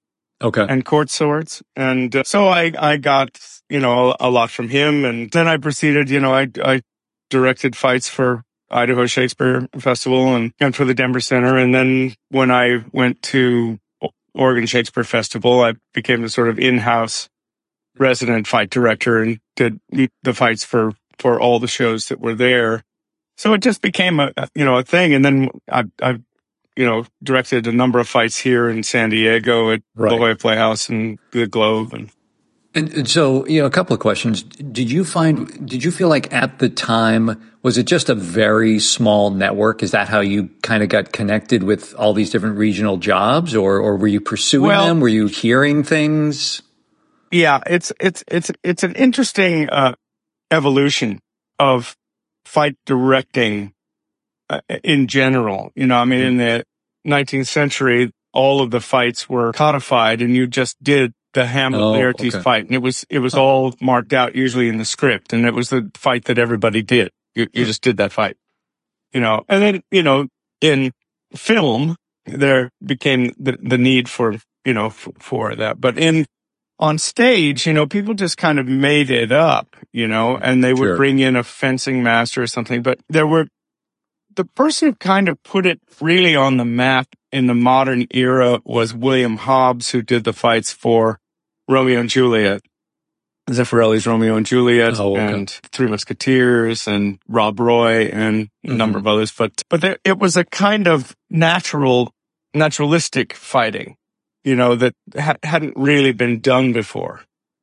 And it kind of set a tone, you know. Now, what happened in the 70s is, you know, actually David Boushey, who's a very well known fight director on the West Coast, and B.H. Barry, who was a very well known fight director, fight on the East Coast. They had mm-hmm. known each other in England. David's American, but he was studying in England and they, it became this sort of like, uh, Crips and the Bloods kind of thing. Okay. Where BH took the East Coast and David went to the West Coast and was based in Seattle. But there was a number of like Erik Fredricksen and fight directors that were on the West Coast. And mm-hmm. the thing that happened on the West Coast is that they, they got together and they created the American Society of Fight Directors. Oh, you know, okay. ACFD, um, ASFD. You'll get it right one of these times. But anyway, you know, and, and what they ended up doing is they, they started in Las Vegas and they did a number of workshops and they created a, you know, a, a training, you know, to certify, oh, yep, yep. Uh, actors, you know, and they were the masters and you there were various levels of of accomplishment you know and then you know so so there were a number of people that were getting certified but bh just took people under his wing and sort of so i was one of those people that ended up you know directing fights and teaching you know mm-hmm. i've taught at uh, ucsd now for 20 years and i taught at the national theater conservatory before that that you know i never joined the the society because uh, I was already doing it, and and it was one of those things. I might be, you could say, might be pride, but I, there was some discussion I had with David Boushey, and he wanted me to go through a whole rigmarole of of qualification, and I felt that I had already was already had done that, and mm-hmm. and my safety record and you know the quality of the fights that I've done sort of speak for themselves. You know, yeah. So you know, I, I you know, I I so there's that sort of, you know, impasse, I guess, or, or, or, or oddness, you know, about, you know, now it's been so long. Most people are getting certified. Most people are, you know, and, and theaters want to hire, you know, fight directors that are members of sure. the society. I still do it. And I, you know, yeah. I just refute, you know, but uh, yeah, you pre- well, you predate the society in some some regards, you know. well, I did before it even started. I was yeah. already direct, you know? right. And, you know, I mean, in, addition to maybe, you know, the allure of the different weapons and the, and the choreography, um, was there something about, you know, what the fight represented or, or like, you know, how you saw fight choreography beyond just, oh, well, you know, you'll punch here, kick here, you know, use your sword this way here that it's one of the, one of the foundational uh, principles of, of when I teach, when I'm teaching grad, the graduate students at UCSD is that one of the things that you see oftentimes in productions is generic fight choreography, you know, generic fight that fill, fill in the blank. Sure. And I, you know, one of the things is that, uh, when violence happens on stage, when, when you get to a point where violence, uh, it's usually more often than not, like it is with countries when they go to war, they can no longer talk to each other. Right. You know, mm-hmm. words aren't going to do it, you know. And there are dynamics of somebody who is provoked into a violent act, you know, that can be impulsive. And sometimes it's, it's, you know, thought through. It's, it, it's, you know, intended. So, so, you know, depending on the physicality of the actors and depending on the circumstances of the situation in the play, you know, you want to create something that's realistic. I mean, I've seen things where people are hit somebody with a backhand to the face and then that person gets up and, and has a monologue. Well, right. you wouldn't be able to do that. Right. You know, sure. I mean, it says he hits him, you know, okay, but if you do that particular hit, it's, it's out of context with, because that's about as brutal a punch as you can give as a, as a full backhand smack to the face. Right. You know, and, and the same thing with, you know, like, and also the care that, you know, cause you don't know how violence is acted out on any individual in their life. And it's, a, it, it is presumptuous to assume that thing for somebody to, to, to do. Yeah. Uh, and so oftentimes the, you know, the fight bit of, of, of violence is, I think, given short shrift, you know, but if you have like the strangling of Desdemona, Right. You know, you have to come up with a reason why, well, he strangles her and then she doesn't die. And then he puts the pillow on her and suffocates her. Right. To kill her. I've always thought he broke her neck. Mm. You know, and that, that's one of the reasons why she can't talk to Emilia because she's mm. lying there paralyzed. Wow. Uh, but knows that she's, you know, th- there's the possibility of here, you know, it's just, it's just trying to find what specifically is happening. Yeah. In this moment and how is, how can this violent moment best serve the, the overall narrative? Right. And, right. And be, yeah. be effective, you know? Right. That it's, it's the continuation of the story just through different yeah. means, not just, yeah. you know, not just let's stop and, have a fight and then we'll get back to the story. Like, you know, it would be similar to thinking that, you know, in a musical, well, the, the song is lifted up. No, the, the song is part of the story. It's, it's there, it's there to serve a need narratively. Exactly. Yeah. And, you yeah. know, you want it to be, have some sense of authenticity, you know, I mean, right. And that, and that requires time and care and expertise and craft, you know, yeah. and you have to, you know, sometimes, you know, let's say, I mean, I, I choreographed a, Macbeth with where the Mac, Macduff was a very, very good fighter and mm-hmm. the Mackers was not. You know, and you hope you have at least one because you can usually make that other person who's weaker look good with yeah, one sure. that is a, a, you know, that moves well and is a good fighter. But, yeah. Well, I, I wanted to to jump ahead a little bit because there's so, there's so much stuff we can cover in your career, which is great. But I, I, I heard a story in the early '80s, so we're we're you know kind of on, on track for where we are. That you saw the production of Henry V in New York with Kevin Kline, and the performance of uh, Tony Heald as Fluellen really stuck with you. Yeah. And what's interesting also uh, is that I just spoke with Elizabeth Dennehy, and she was in that production. She was she was like a, a lady in waiting or something. I think uh, we talked about that years ago. Yeah, actually, yeah. Oh and wow, so, wow. So and so I know, like I had heard that you know that performance by Tony really stuck with you, and you ended up playing that part at OSF. So I was curious, you know, what made you want to tackle the role based on what you were seeing? And actually, you know, I Tony, didn't play Fluellen at OSF. I played it at Chicago Shakespeare. Oh, Chicago Shakespeare. Sorry, sorry, sorry. Right. So, That's you know, right. Uh, I mean, Tony is no slouch himself. So it's not like you're probably seeing something going, oh, I could do this so much better. But, you know, what was it that, you know, inherent in the character that made you want to, to tackle that one? Well, I mean, you know, eh, his, um, his loyalty, mm. his understanding of history, you know, of, of the rules of war, mm-hmm. you know, and behavior, you know, and how things should be, how, how a soldier should behave, you know, devotion to Henry, his reaction to the, the, the killing of the boy, of the boys, you know, you know, as, as that's just not done, yeah. you know, you know, his, his ethics. Yeah. So, so was it somebody that like kind of just immediately resonated with you or you saw something that was kind of a, a challenge, a hill you wanted to climb? I just love the role and I love the role because, because of Tony. Yeah. Because I, that was the first time I had seen Henry V. And, and, I mean, and his relationship with Kevin Kline. Yeah. And that, and particularly that scene after the battle, you know, where they they bond so profoundly. Mm-hmm. And it, it's, it's beautifully done in the Branagh film as well with Ian Holm, who is another actor that I've always identified with. Yeah. I, I remember telling Libby I wanted to be her Ian Holm. Oh yeah. Yeah, yeah, no, well, yeah, he he's done a lot of lot of fantastic roles, and and yeah, always yeah. kind of puts his stamp on things too. Um, and and I know you know you obviously overlapped with Tony Heald at OSF, you know, for a number of seasons, and uh, I actually have seen you both play the Duke in Measure for Measure. I you know I saw, I saw your filmed version, but I, I saw Tony's in person. Um, do, do, you feel like he was one of the actors or or one of the many that you know? Um, I guess the question is, are there things that you feel like you learned from Tony from working with him or observing him many years, or or were there other actors there that you were just like? I'm really glad I got a chance to watch this person or work with this person because it, it helped me develop this tool or, you know, things like that. Yeah. I mean, Tony's intensity is always inspiring.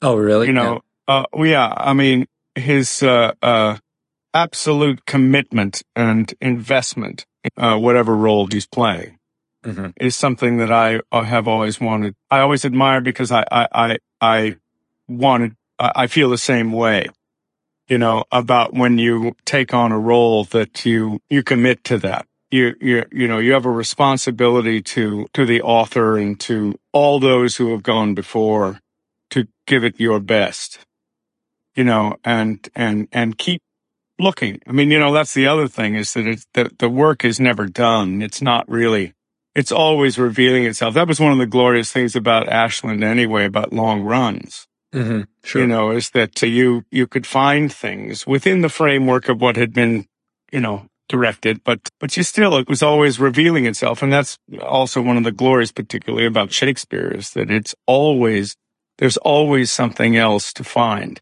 There's right. always something else to be revealed. Rex Rabold is another one, uh, who was an actor when I first came to Ashland and, uh, mm. just, you know, and everything he did had such integrity. So yeah, you know, but I mean, I, and I, I told Tony when he first showed up in Ashland, when he came, you know, before he was in the company one night, I can't remember yeah. what the show was, but he was waiting to, to say hi to everybody he knew, I think he knew some people. And I, I, I said, you know, you, you're, you were a seminal performance in my life. That Fluellen wow. has stuck with me all my, my life. And, uh, I just thought it, yeah, that, you know, it was, it was just sensational. And I hope I get the chance to do it, you know, and then later on I, I did, but, um, did, did, you know, over the years, did, did he ever open up about that performance, you, you, know, from the other side of it of, of, working on it? I'm, I'm just curious if, if you ever heard his no, experience. No, it didn't. You know, one of the things about, you know, I, I was in and out of Ashland. Oh, okay. It, it you know, uh, cause it was, I think shortly after that, that I, I went to San Diego and I was there for a year or so, year and a half. Okay. And then I came back to the company. It was, it was, at least two years that I was in San Diego before I came back okay. to the company. Um, and uh, and Tony would be gone, you know, and then he'd come sure, in and I'd go, or you know, so so we were. Uh, so I didn't get to hang out with him that much, but one of the things he used to do at his house was do readings on Monday nights. Oh, cool. Of uh, Shakespeare plays, cold readings of, you know, like Love's Labour's Lost or yep. All's Well That Is Well. And, and they were always really fun, you know. I'm sure. Yeah. What did you, what did you feel like you discovered playing Fluellen those many years later actually getting to inhabit the person? Like, was it, did it, did it meet the, I guess, observational expectations you had, or were there even, you know, uh, you, you, know, you, just talked about you can continue to discover things. So were there certain things that surprised you about the, the part actually getting to play it? I can't say that, the, that, that there were, you know, there were some cuts that I wished we hadn't cut. Mm-hmm. You know, there's a scene with Poins and Leeks, you know, where, you know, Poins made fun of him and, you know, and Leeks being the vegetable. Right, of course. Wales, yeah. you know, and so, uh, and it's a very funny scene and, and he really oh, wait, presses Poins down. Yeah, where he makes him yeah. eat the leek at the end. Exactly. And you guys cut that? Exactly. Yeah. Oh, that's, we, oh, we that's horrible. That because, because the director wanted to, you know, tighten things up and. Yeah, of course. Yeah. And that was unfortunate you know, it, it, we had a very exuberant Henry. Okay. Um, and one of the things about the dynamic at the end of the battle is, is that if, if he's too exuberant, then you can't, you don't get Fluellen's that, that sort of bond of like what they've been through, which you, which is so beautifully done with Branagh and mm-hmm. Ian Holm. And we, we kind of got it, but you know, it's like I wasn't disappointed playing it because I felt like it was right in my wheelhouse at the time, particularly, you know, and I was so happy to be playing it, you know. And, you know, I, ha- I have some Welsh background in oh, my really? lineage a little bit. And, and I, I, don't know. It just was, I, I just, I just knew who that guy was. I just knew, yeah. you know, that there was, there's no, there's no gray. It's black and white. It's this and mm-hmm. that. Yep. You know, it's not, it, it, it, it, it's the world in, in, in the military is precise. Right. You know, and, uh, do you know that, uh, Fluellen is based on a character, actual historical character named Owen Tudor, they believe. Oh, okay.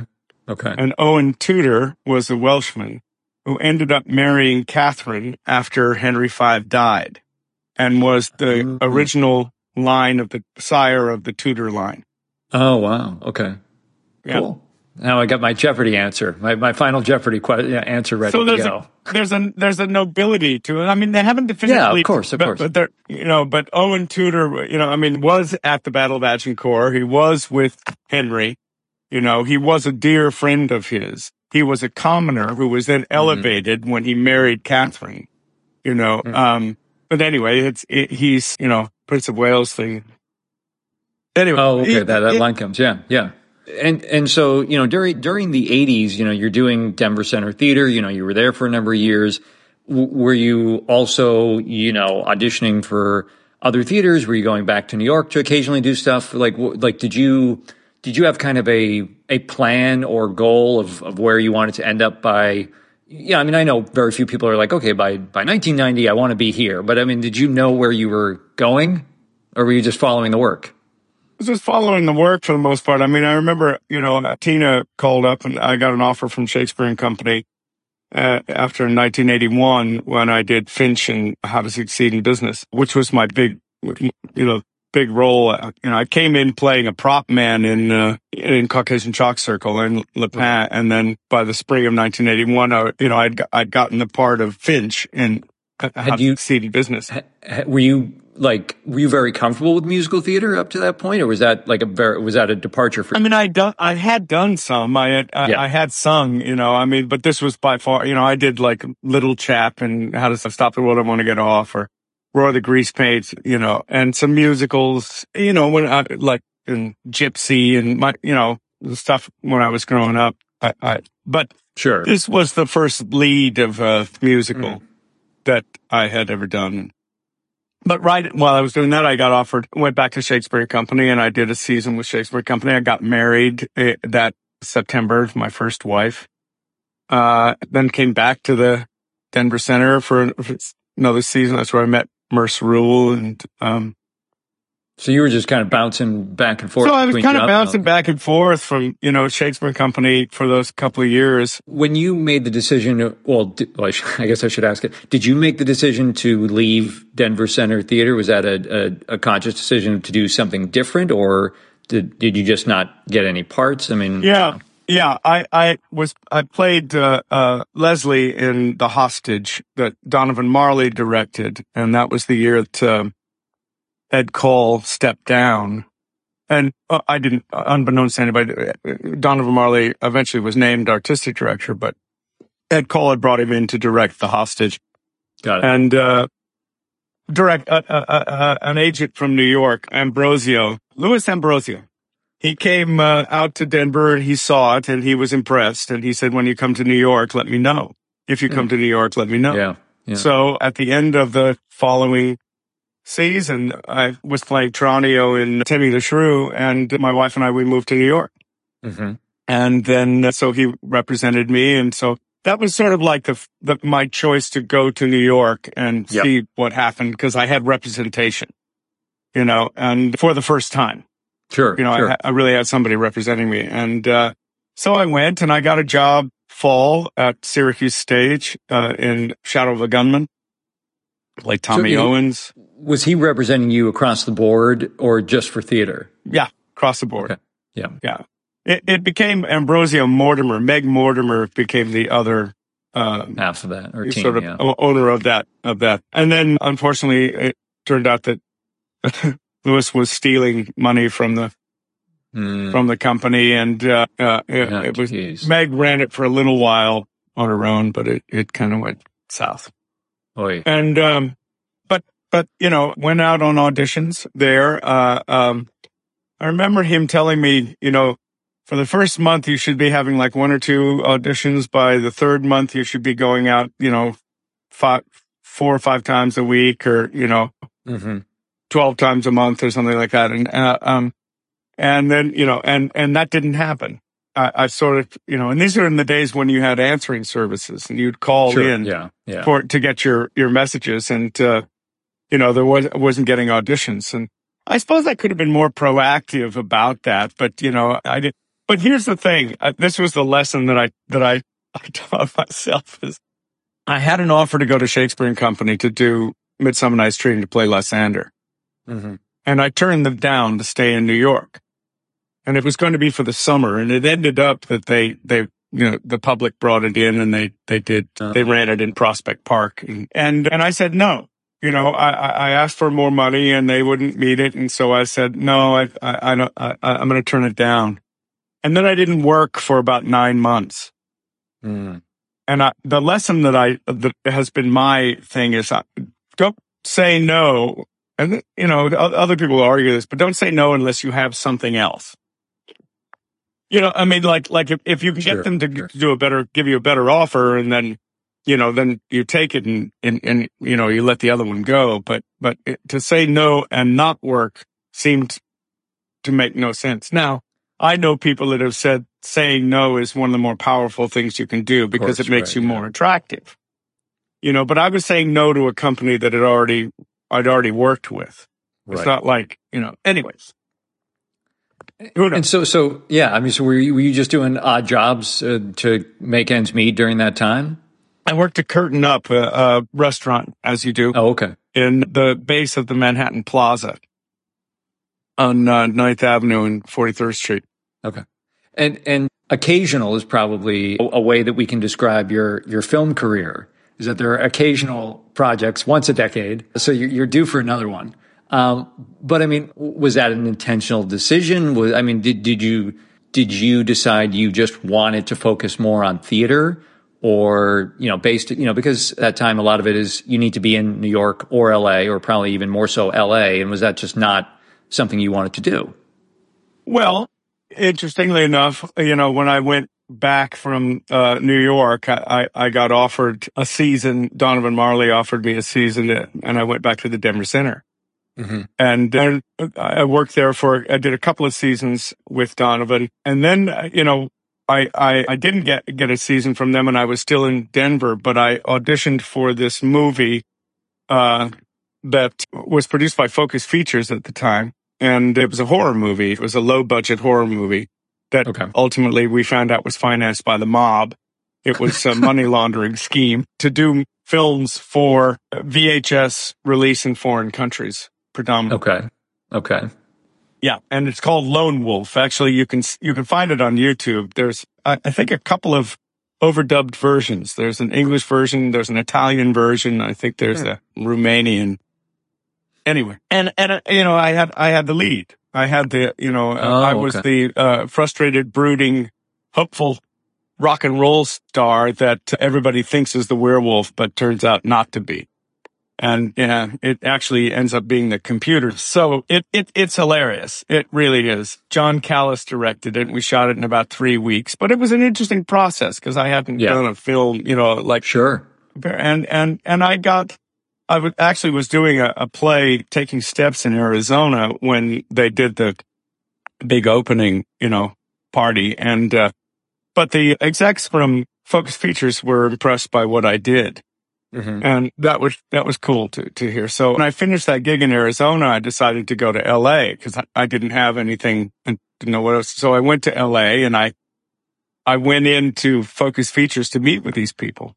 Mm-hmm. Now in the film, I have really long black hair, okay. you know, which had grown over the course of, you know, a, a while. And, uh, and it was great, you know, so I go, but when I did taking steps, in uh, Arizona, I had to get a cut and cut pretty short. So this was a classic kind of LA story, I think, about right, the yeah. lack of imagination. Yeah. Who are you? I walked in and they went, what, what happened to your hair? Well, I was, I did a show. It. Oh, wow. Wow. It's a different look. It's a really different look, you know, and I, I, I was like, uh, oh, okay. So it was my hair really you were impressed right. with you know, not, not what I did, but so I knock around LA for, for about nine months, you know, and I, I, I put a video together and I ended yeah. up doing the West Coast premiere of The Grace of Mary Traverse in Santa Monica, uh, Harriet Harris, and uh, who is just just fabulous to work with. And you know, and Ursula, my wife now, she was the she was the coach. She was the dialect oh, coach okay. for that show, and uh, that was the first time we worked together. Um, oh, cool. So anyway, it you know, and and then and one day I, I was living in a like a, an apartment that was about the size of a parking space in Santa Monica, yeah. and uh, actually right across the street from where Jane Fonda had a house when she was very young in the '60s because oh, it was oh, yeah. a block away from the beach, which was very cool. But the yeah. toilet didn't work, and there was all this, you know, stuff. Anyway, but going to a foam, a cutout piece of foam that was my bed. Oh, jeez. You know that that that kind of thing. Yeah. And I got Real a call. The, stuff, the only yeah. thing I had was a phone. I had a, I, I, I, you know, I had a phone in there, and I got a call because I had done Romeo and Juliet in 1987 in, in Idaho and oh, right. Pat yeah. Patton had come to see it and was impressed. And there was a lot of talk about me going to Ashland. And I was sure that I was going to go to Ashland the summer that I ended up being in LA.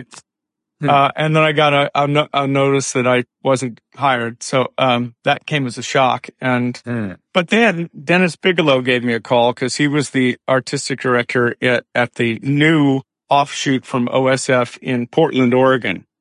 Uh, okay. Portland Center Stage, which is what yep. it is now. But, uh, it was OSF Portland and he wanted me because he had been the production stage manager in Denver. He uh-huh. wanted me to come up to the Miser and, and Pericles which was then going to go, Pericles would go down to Ashland and run in the summer season in the bone. And is, is that how you got more on the radar of the OSF folks through that production? Well, I knew I was on the radar and it actually came as a shock that I didn't get hired. Oh, okay. You know, cause Jerry Turner had seen me in Orphans at the Denver Center. And oh, was, okay. Was yeah. really impressed. And, you know, so there was, there was, and I had had a phone conversation with him and, and there were people actually t- saying, oh, you're going to love Ashland. I hear you're going there. I hear you're going to be mm-hmm. cast. And, yeah. you know, so it was, it was in the, in the ether. And then suddenly, no, not, not, right. not that year, but the next year they did. So. And so, I mean, like, you, you, know, at the time and maybe over the years, and certainly as you've seen, you know, companies come and go and, and actors come and go, like, were you, were you able to distance yourself from the, the, those feelings of personal rejection that sometimes come up or, uh, like, be, you know, because I, I think at a certain point you can have perspective of like, oh, well, just based on the company they have and what they're trying to do, you know, you just didn't fit in this way. Um, did you have that perspective at the time, or, or you know, where you know, how did, how did you kind of recover from that? You know, I I never really sweated it much. I never really, you know, I I I just figured the next thing would come. Right. Well, I mean, I, I would it, guess, you know, based on how much you did as a kid with your mom, that it was just like, yeah, okay, you know, here's this project or here's the next project. Like it's, you know, maybe I, I don't know if you ever saw her sweat things in terms of, you know, when, when's the next project going to come? But yeah, it just seemed like, I, I guess there could be a sense where it was just, it, you know, there was, there wasn't as much maybe pressure on it because you did it so often. I, I don't know. Would that, does that make sense? I, you know, the next job just always came along, you know, and even in the lean times, I mean, I recently heard somebody use this analogy of Spider-Man in your okay. career that you go from building to building using your web, yeah. you know, but there's hang time between the buildings. Sure. And sometimes yeah. that hang time is, is longer than it is at other times. Right. You know, which I thought was a, was a, was a good analogy for how, how a career works, you know. Yeah. yeah now, yeah. you know, I, I, knew somebody that went to the University of Miami, which is where, uh, Faye Dunaway went and, and mm-hmm. was in her class, I think. And they were at a party, you know, and they were talking about what they, what their careers were going to be or where they were, you know, that where, where do you see yourself in 10 years kind of right, thing, yeah. you know, now that they were all graduating from the theater school there. Mm-hmm. And it got around to Faye Dunaway and there was a pause and she said, so the apocryphal story goes, I will do anything, anything to be a star. And, you know, I think that there's a mentality like that, you know, that, that it doesn't, I, am not, you know, Faye, uh, not Faye Dunaway, uh, uh, Katharine Hepburn once went out to the group theater, Harold Clurman's group, you know, and sure, yeah. all of that, you know, and it was at the very beginning and he gave this speech about, you know, what it is to be an ensemble and, you know, that we're all work together to create great theater and, you know, and, and this was at a time when socialism was, you know, very prevalent, you know, in right, terms of sure. political perspective. in the early 30s. And, and it came around to Katharine Hepburn and she said, I don't want no part of this. I'm going to be a star. And she left. You know, and so, so, you know, there's, there's, there's kind of, I think there's, there, there, there is a certain sensibility. Some stars are, are made, you know, some stars are right. born, right. you know, they just, they're, they're just inherently, but, you know, just target. They're not interested in, in, in, in, you know, doing that. They just want to be, you know, a right. star. And I, you know, I'm not saying that I wouldn't have liked all of that, but it was, it clearly wasn't a priority. Right. That, that, that those things like, um, collaboration and ensemble, uh, appeal to you. It did. I always liked the idea that we were all working. I mean, hopefully we're all oaring together to, for, to achieve a goal.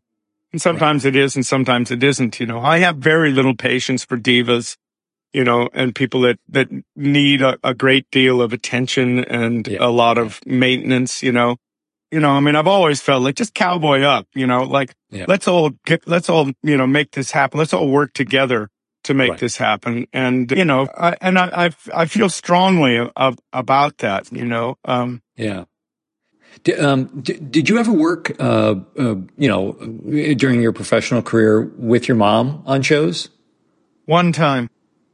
Really? One time. Yeah. Just once? I did. Yeah. yeah, just once because I left, you know, when I was in my, I guess it was, you know, my early twenties, I, I, I left and I occasionally came through town and I would be working in town, but I'd be working at the Denver Center.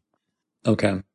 So I wasn't available to work with my mom. But one year when I was working in Ashland, she was directing The Secret Garden at the Arvada Center. And it was in that interim period between closing in Ashland and starting up in January. Oh, so okay. it fit yep. perfectly. And uh, I remember sending a tape and I played Dickon. It was probably a little old for Dickon, but I, you know, I've always had a youthful energy look. and exuberance. At least I did and, you know, so I went out there and my older sister was in it and I stayed with my older sister. And oh, that cool. was the one time that I worked with my mom in a, in a, in an equity show, in a professional show. And, um, you know, I, I could tell that she was nervous about it. And I was, oh, you know, like directing her happy. kids. Yeah. Well, yeah, direct. Or specifically yeah, you. Specifically me. Cause yeah. she had worked with my younger sisters a lot. She had directed them in a lot of shows. I mean, okay quite a few because they stayed in Denver and they had done, mm-hmm. but not me. And I had done, you know, I'd worked at a lot of theaters and I, you yeah. know, and so she was, you know, she, she was very, you know, was very careful. We were, you know, with, with each other and, you know, and she, she was more careful with me than she ordinarily was with anybody. She just, you know, cause she, she could be pretty, you know, definitive. Yeah about what she wanted and what people needed to do. And, but I will, I will always be grateful that I did that. And, and, you know, my mom, when she directed, it was, it was a, you could guarantee, you could, you could, you could bet the house on at some point after either a dress rehearsal or a preview, she would do, she would give the do better speech. Okay. You know, you got to buckle down. You got to, you know, you, everybody has to, you know, and she, it was, it was a, a strong pep talk about needing to to work harder and be more focused and more concentrated. And I have to say that I have, and I'd heard that speech a few times, you know, when she was directing shows and teaching drama in our basement. And I knew she did it for almost every show she ever directed. Every time I am in a play at some point, I hear that speech over my shoulder I hear, you know, like you need to concentrate a little more. You need to buckle down. You need to, mm-hmm. you know, work a little harder. And do you feel like you're a good, like you have a good gauge for yourself of when you're, you know, delivering the goods, so to speak? Like, you know, okay, this, I, you know, are, are, you pretty good at staying out of your own way, but then also being honest with yourself in terms of when you're, when you're doing good work? Well, I know when it's good. Yeah. I, I know when it's good. I know when I've got, you know, and there have been a few roles and a few productions where it just was like in the pocket. and it was in the yeah. pocket from from the beginning. I just I just knew that this was going to, you know. The other thing is, uh, I suppose it's a self protective uh, psychological thing that I I make less of it. I try and and and not get caught up in the the anxiety of like we're getting to performance. I mean, it's not to say that I don't get nervous or if I don't, I don't, you know, feel that tension. Sure, of course. But I, I, I remind myself it's a play, you know, like I, you know, that I'd stand in the lobby of the Shakespeare Santa Cruz, which is out on Navy Pier, and you look out back towards Chicago. Oh, it was Shakespeare, Chicago, right? Yeah, yeah, yeah. That incredible skyline. Yep. And realize, you know, a drop in the water of the population of Chicago is coming to see this tonight. right, right. It is going to be at the opening tonight. It's not that important. I mean, it is, but, but it's, it's just a kind of thing where to try and put it in perspective because it's easy yeah. to make it like this is, and it is. I'm not saying it isn't, but it's, but a, a way of, of, of giving yourself like, it's not the end of the world. It's not, right. it's a play we're going to tell this story tonight and we want to tell it the best way that we can. Right. You know, on the same, but on the same, uh, I've known oftentimes this is bad. This is not oh. good. this like is for not, you, you know, your personal work. Yeah. Yeah. Yeah. Yeah. Like, I don't know what this is, but this ain't working, you know? And like, did you finish runs that way? Like you just never were able to crack it? Yeah. I mean, sometimes, you know, depending on casting and because it's rotating rep, you get cast in a role you're just wrong for.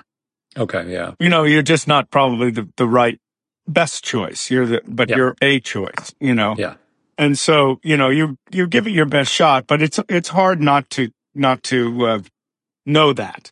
You know, that's, that's a sort of thing like, boy, you know, I, this is not a good fit this really isn't a good fit, uh, but I'm, you know, I gotta, I gotta find some way through this. Yeah.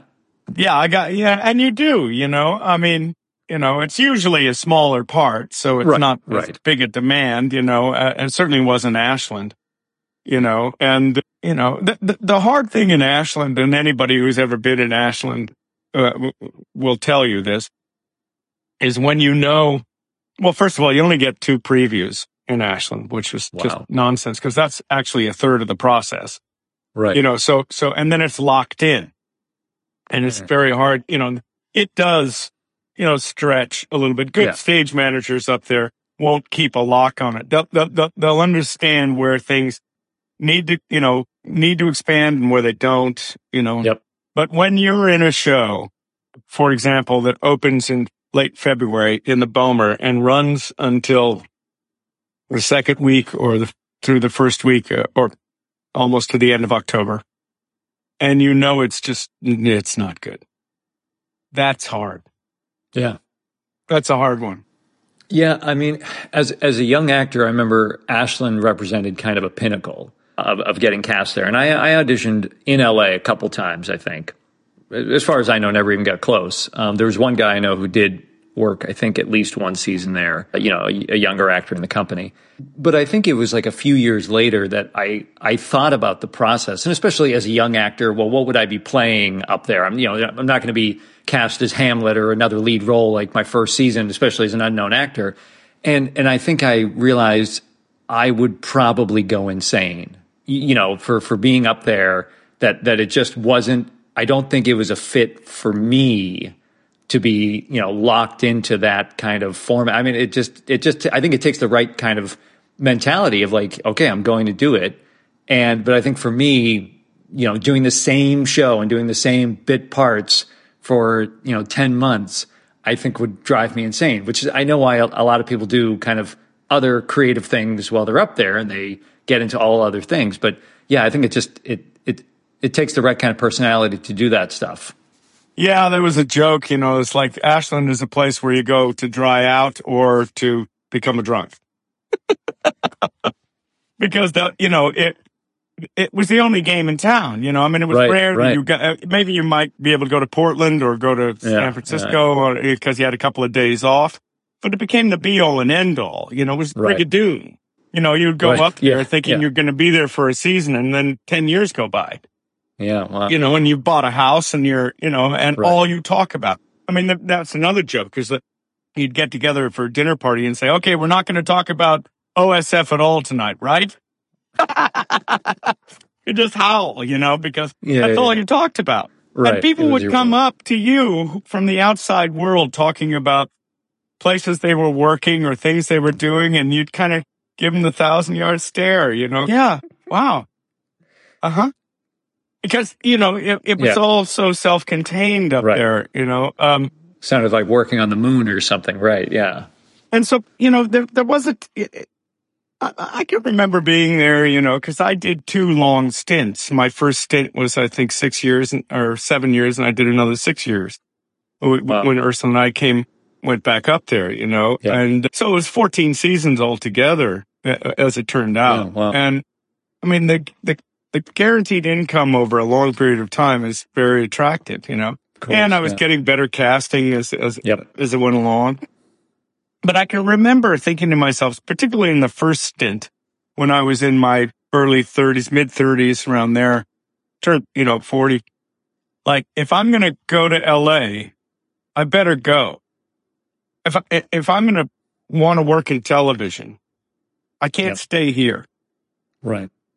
There are a couple of, you know, this famous, you know, Kyle MacLachlan story that he was working in Ashland when he sent a tape for, to David Lynch, you know, for Dune and they flew him down there and they did a screen test and he got the part and he didn't even have an agent. He said, wow. does anybody know anybody that I can maybe represent me? You know, you know, then that, you know, Denis Arndt did, you know, he create, he had a huge film and television career coming out of there, but it, it was, you know, Jean Smart is another one, you know.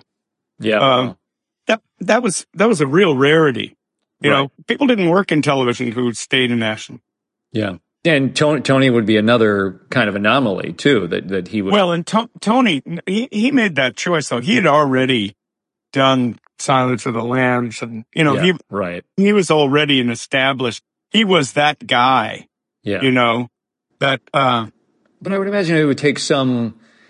I don't know if courage is the right word, but but to tell your agents, I'm going to Ashland to do theater for a year, and you know, we're not doing. I'm not doing. You know, I mean, that's just. It's it's it's great that he had that choice, but but executed it too. Yeah. No, Tony could do that because right. Tony already had established himself as, as, I mean, Tony had, he had that guy status. Sure. Yeah. Yeah. Yeah. You know, they didn't, they couldn't name his name, but they, they, the audience recognized him. And right. within the Los Angeles, in the world of, of Los Angeles, he was an industry name. Yeah. Yeah. He was an industry name on Broadway and in New York mm-hmm. and an mm-hmm. industry name in LA and chose to come to Ashland because he wanted to do theater. Yeah. You know, and he, and he loved that, that area. And, you know, so, so he could fly down to LA or he could send a tape, mm. yeah. you know, for, for whatever it is. And, you know, he could continue to, and, and organize a, a, a career with, you know, OSF, you know, to shoot things and then sure. come back to Ashland. And so, you know, he had, he had already established a career.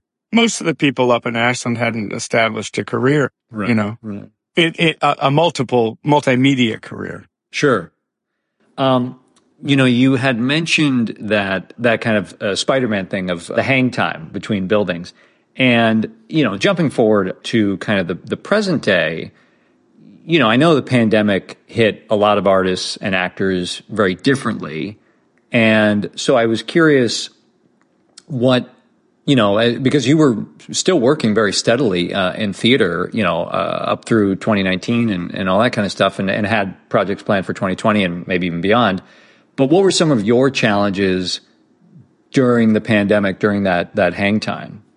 Yeah, I mean, I had I was in rehearsal for the homecoming at North Coast Rep. We were a weekend to rehearsal. I had we had been talking. Um, it looked like, although it ha- I hadn't had the offer yet, but probably would have they were uh, at the globe they were going to be taping the shrew and i know the director and i talked to her in chicago about it and a good chance i was going to play baptista i okay. had a really good audition with danny sullivan okay. for henry five for the chorus in in New York.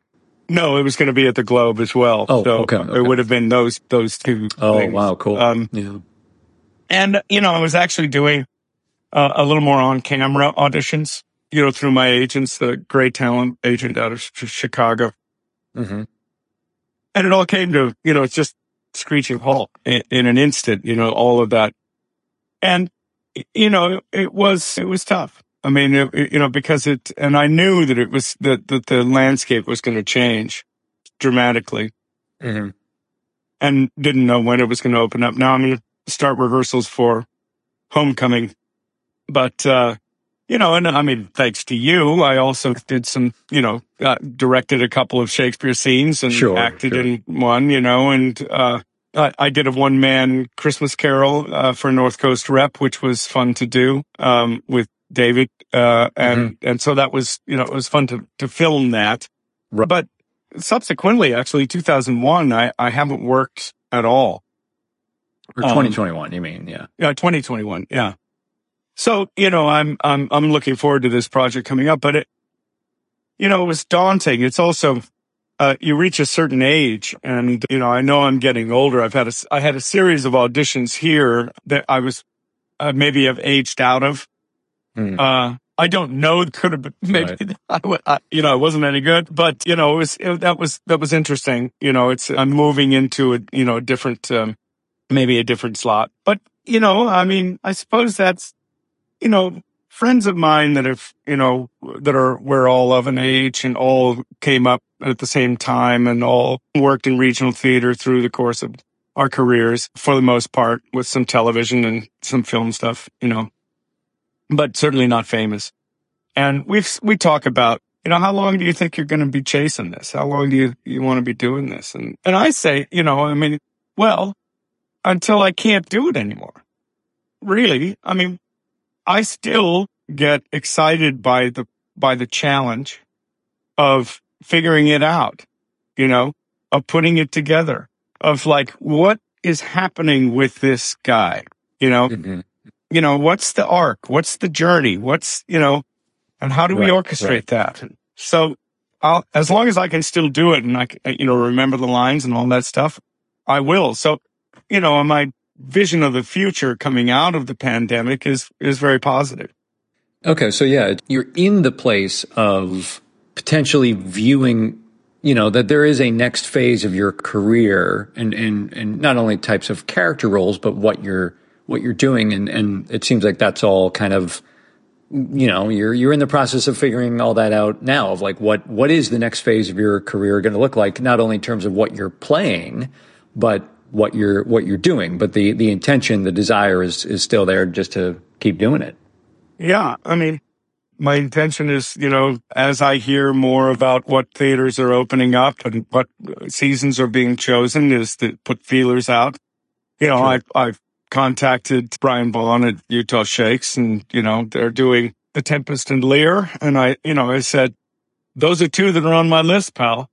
Right. You know, right. and you've already uh, played Gloucester, right? I played Gloucester, you know, and so I'm not getting any younger. So this might be the, the season, you know, so whatever I may think about my career being over or, you know, when I, in my darker moments when I, you know, going like, oh, geez, you know, it's probably, this is it, you know, well, I wouldn't be reaching out if I, right. If I wasn't interested in, you know, continuing to, to pursue. So. Right. It, well, and, and I know you and I have had other conversations about just the, the, the DEI, the diversity, uh, uh, equity and inclusion kind of, for lack of a better term, thing that, that we're all becoming much more aware of on the theatrical landscape. And, and, you know, just like your place as a, as an artist and as specifically as a white artist going, okay, where, where do I fit in, you know, in this, in this new landscape? Not saying that there isn't a, a spot for you, but just that we're all becoming more aware of all the other artists out there. Yeah. You know, and, and I absolutely support, you know, the, the, uh, the change in aesthetic in the landscape and the opening up of opportunities for people of yeah. color in every way in every capacity. And I do think, well, you know, I have been the uh, beneficiary of that kind of privilege in my career, being you know, having the skin color that I have. And I'm of an age now where, you know, if I give up or I lose something to somebody uh, of color, I, am okay with that. I, you know, I, I support it. Mm-hmm. You know, it may limit my, you know, casting possibilities over, you know, as I, in the latter part of my career, but so be it. You know, it's, it's been a long time coming. So there's that. I also, you know, I mean, I'm interested in directing. Oh, yeah. as well. Yeah. So, you know, the Donald Margulies piece that I remember seeing in New York years ago called Found a Peanut. Okay. Which is about a group of kids in a project in Brooklyn and they find some money. It's in 1963.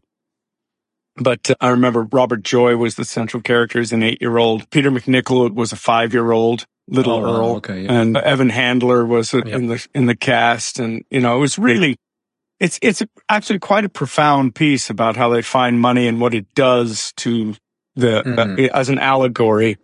Right. To their, you know, their friendships and how it tests right. them. And, um, and the cool thing about it is it's adults that actually play kids. They're not playing at being kids. Oh, you have to oh, really yep, get yep. them, you, you, know, really explore the idea of being kids.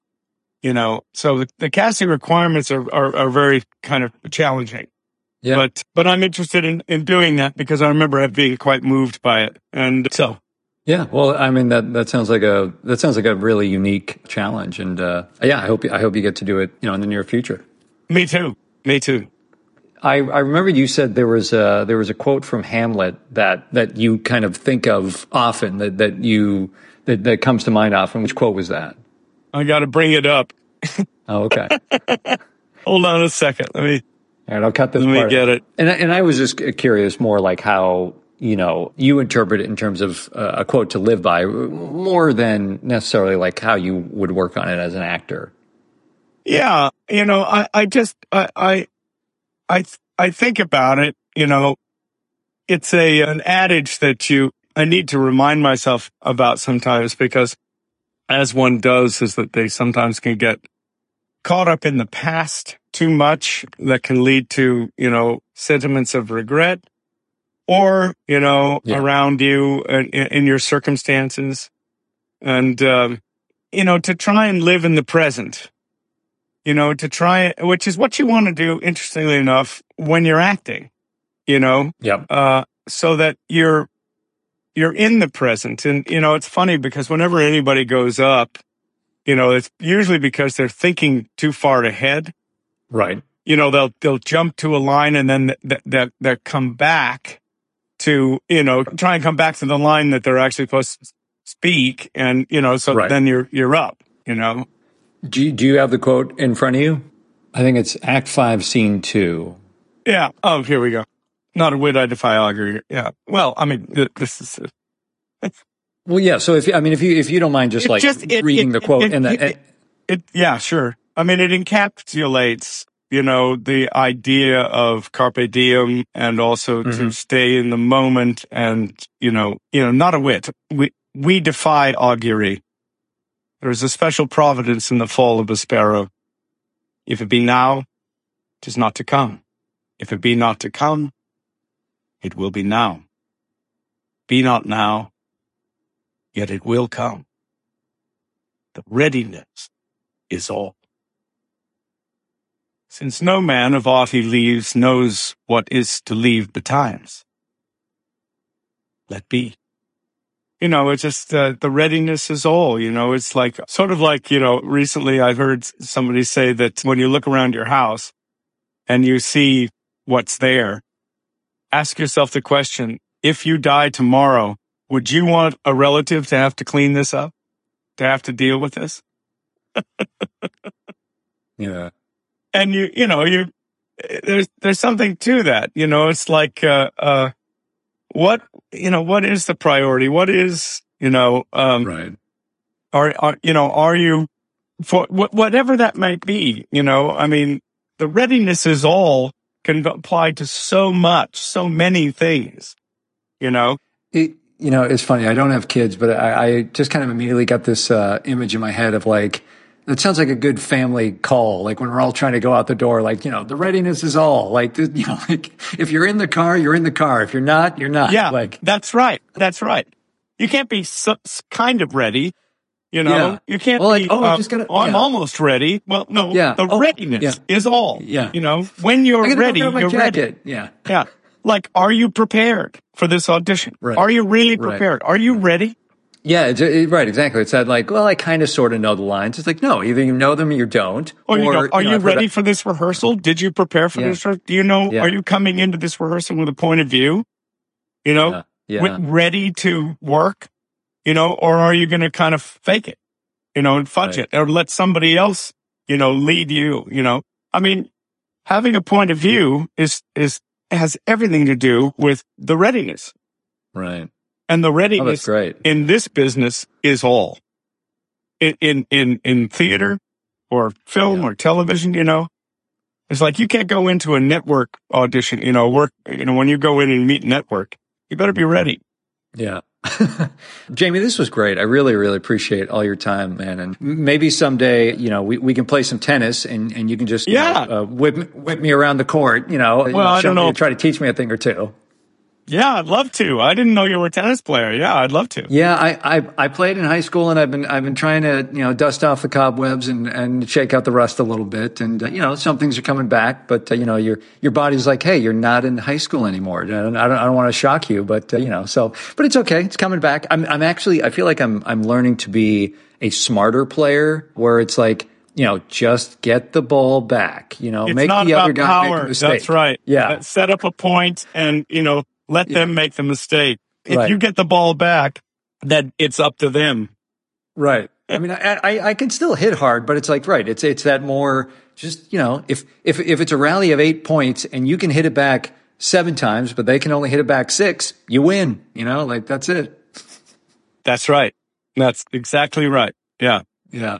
Yeah. Oh, cool. Well, I, I will, I will attempt to be ready for all if, if and when we play tennis. Well, I would love to. I'd love to play. I, I really, really, I play like three times a week. So. Oh man. Oh yeah. You're really going to mop the court. No, right. man. I, I, you've got like 20, at least 20 years on me or more, you know, 30 hey, years I, on I've me. Play, I've been playing some guys like literally in their upper seventies. One guy's 80 and I don't know how they do it. They get everything back to me. So they're even more consistent than I am. And they have me running all over the court. And of course, I sometimes feel bad of like making them run all over the court because I'm like, I don't want to see, I don't want to hurt them. But they're like, no, no, no, bring it on, bring it on. But, but they're like, they're, they're giving me a good run for my money. So, you know, well, age, age doesn't have anything to do with it necessarily. So. All right. But uh, anyway, it, it was great chatting with you. I really appreciate it, man. I do too, man.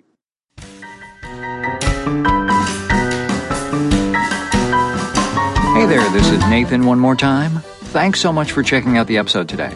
Please remember to subscribe so you don't miss anything ahead. If you enjoy what you've heard, please let others know. Write a review, post on social media, send an email, tell your entire acting class, or just a friend. I sincerely appreciate it. You can tag us at WAJ Podcast on Instagram and Twitter. We're also on Facebook and YouTube. I'd love to hear what you think of the show. Be sure to check out workingactorsjourney.com for our show notes with additional info and links mentioned in this episode, as well as all the episodes. We've got 25 plus interviews and 12 plus workshop presentations. Sign up for the email list so you're the first to hear about upcoming projects, workshops, and much, much more. Thanks again to today's guest and to everyone that makes these episodes possible. And a special thanks to you for listening. I'm Nathan Egan, and enjoy the journey.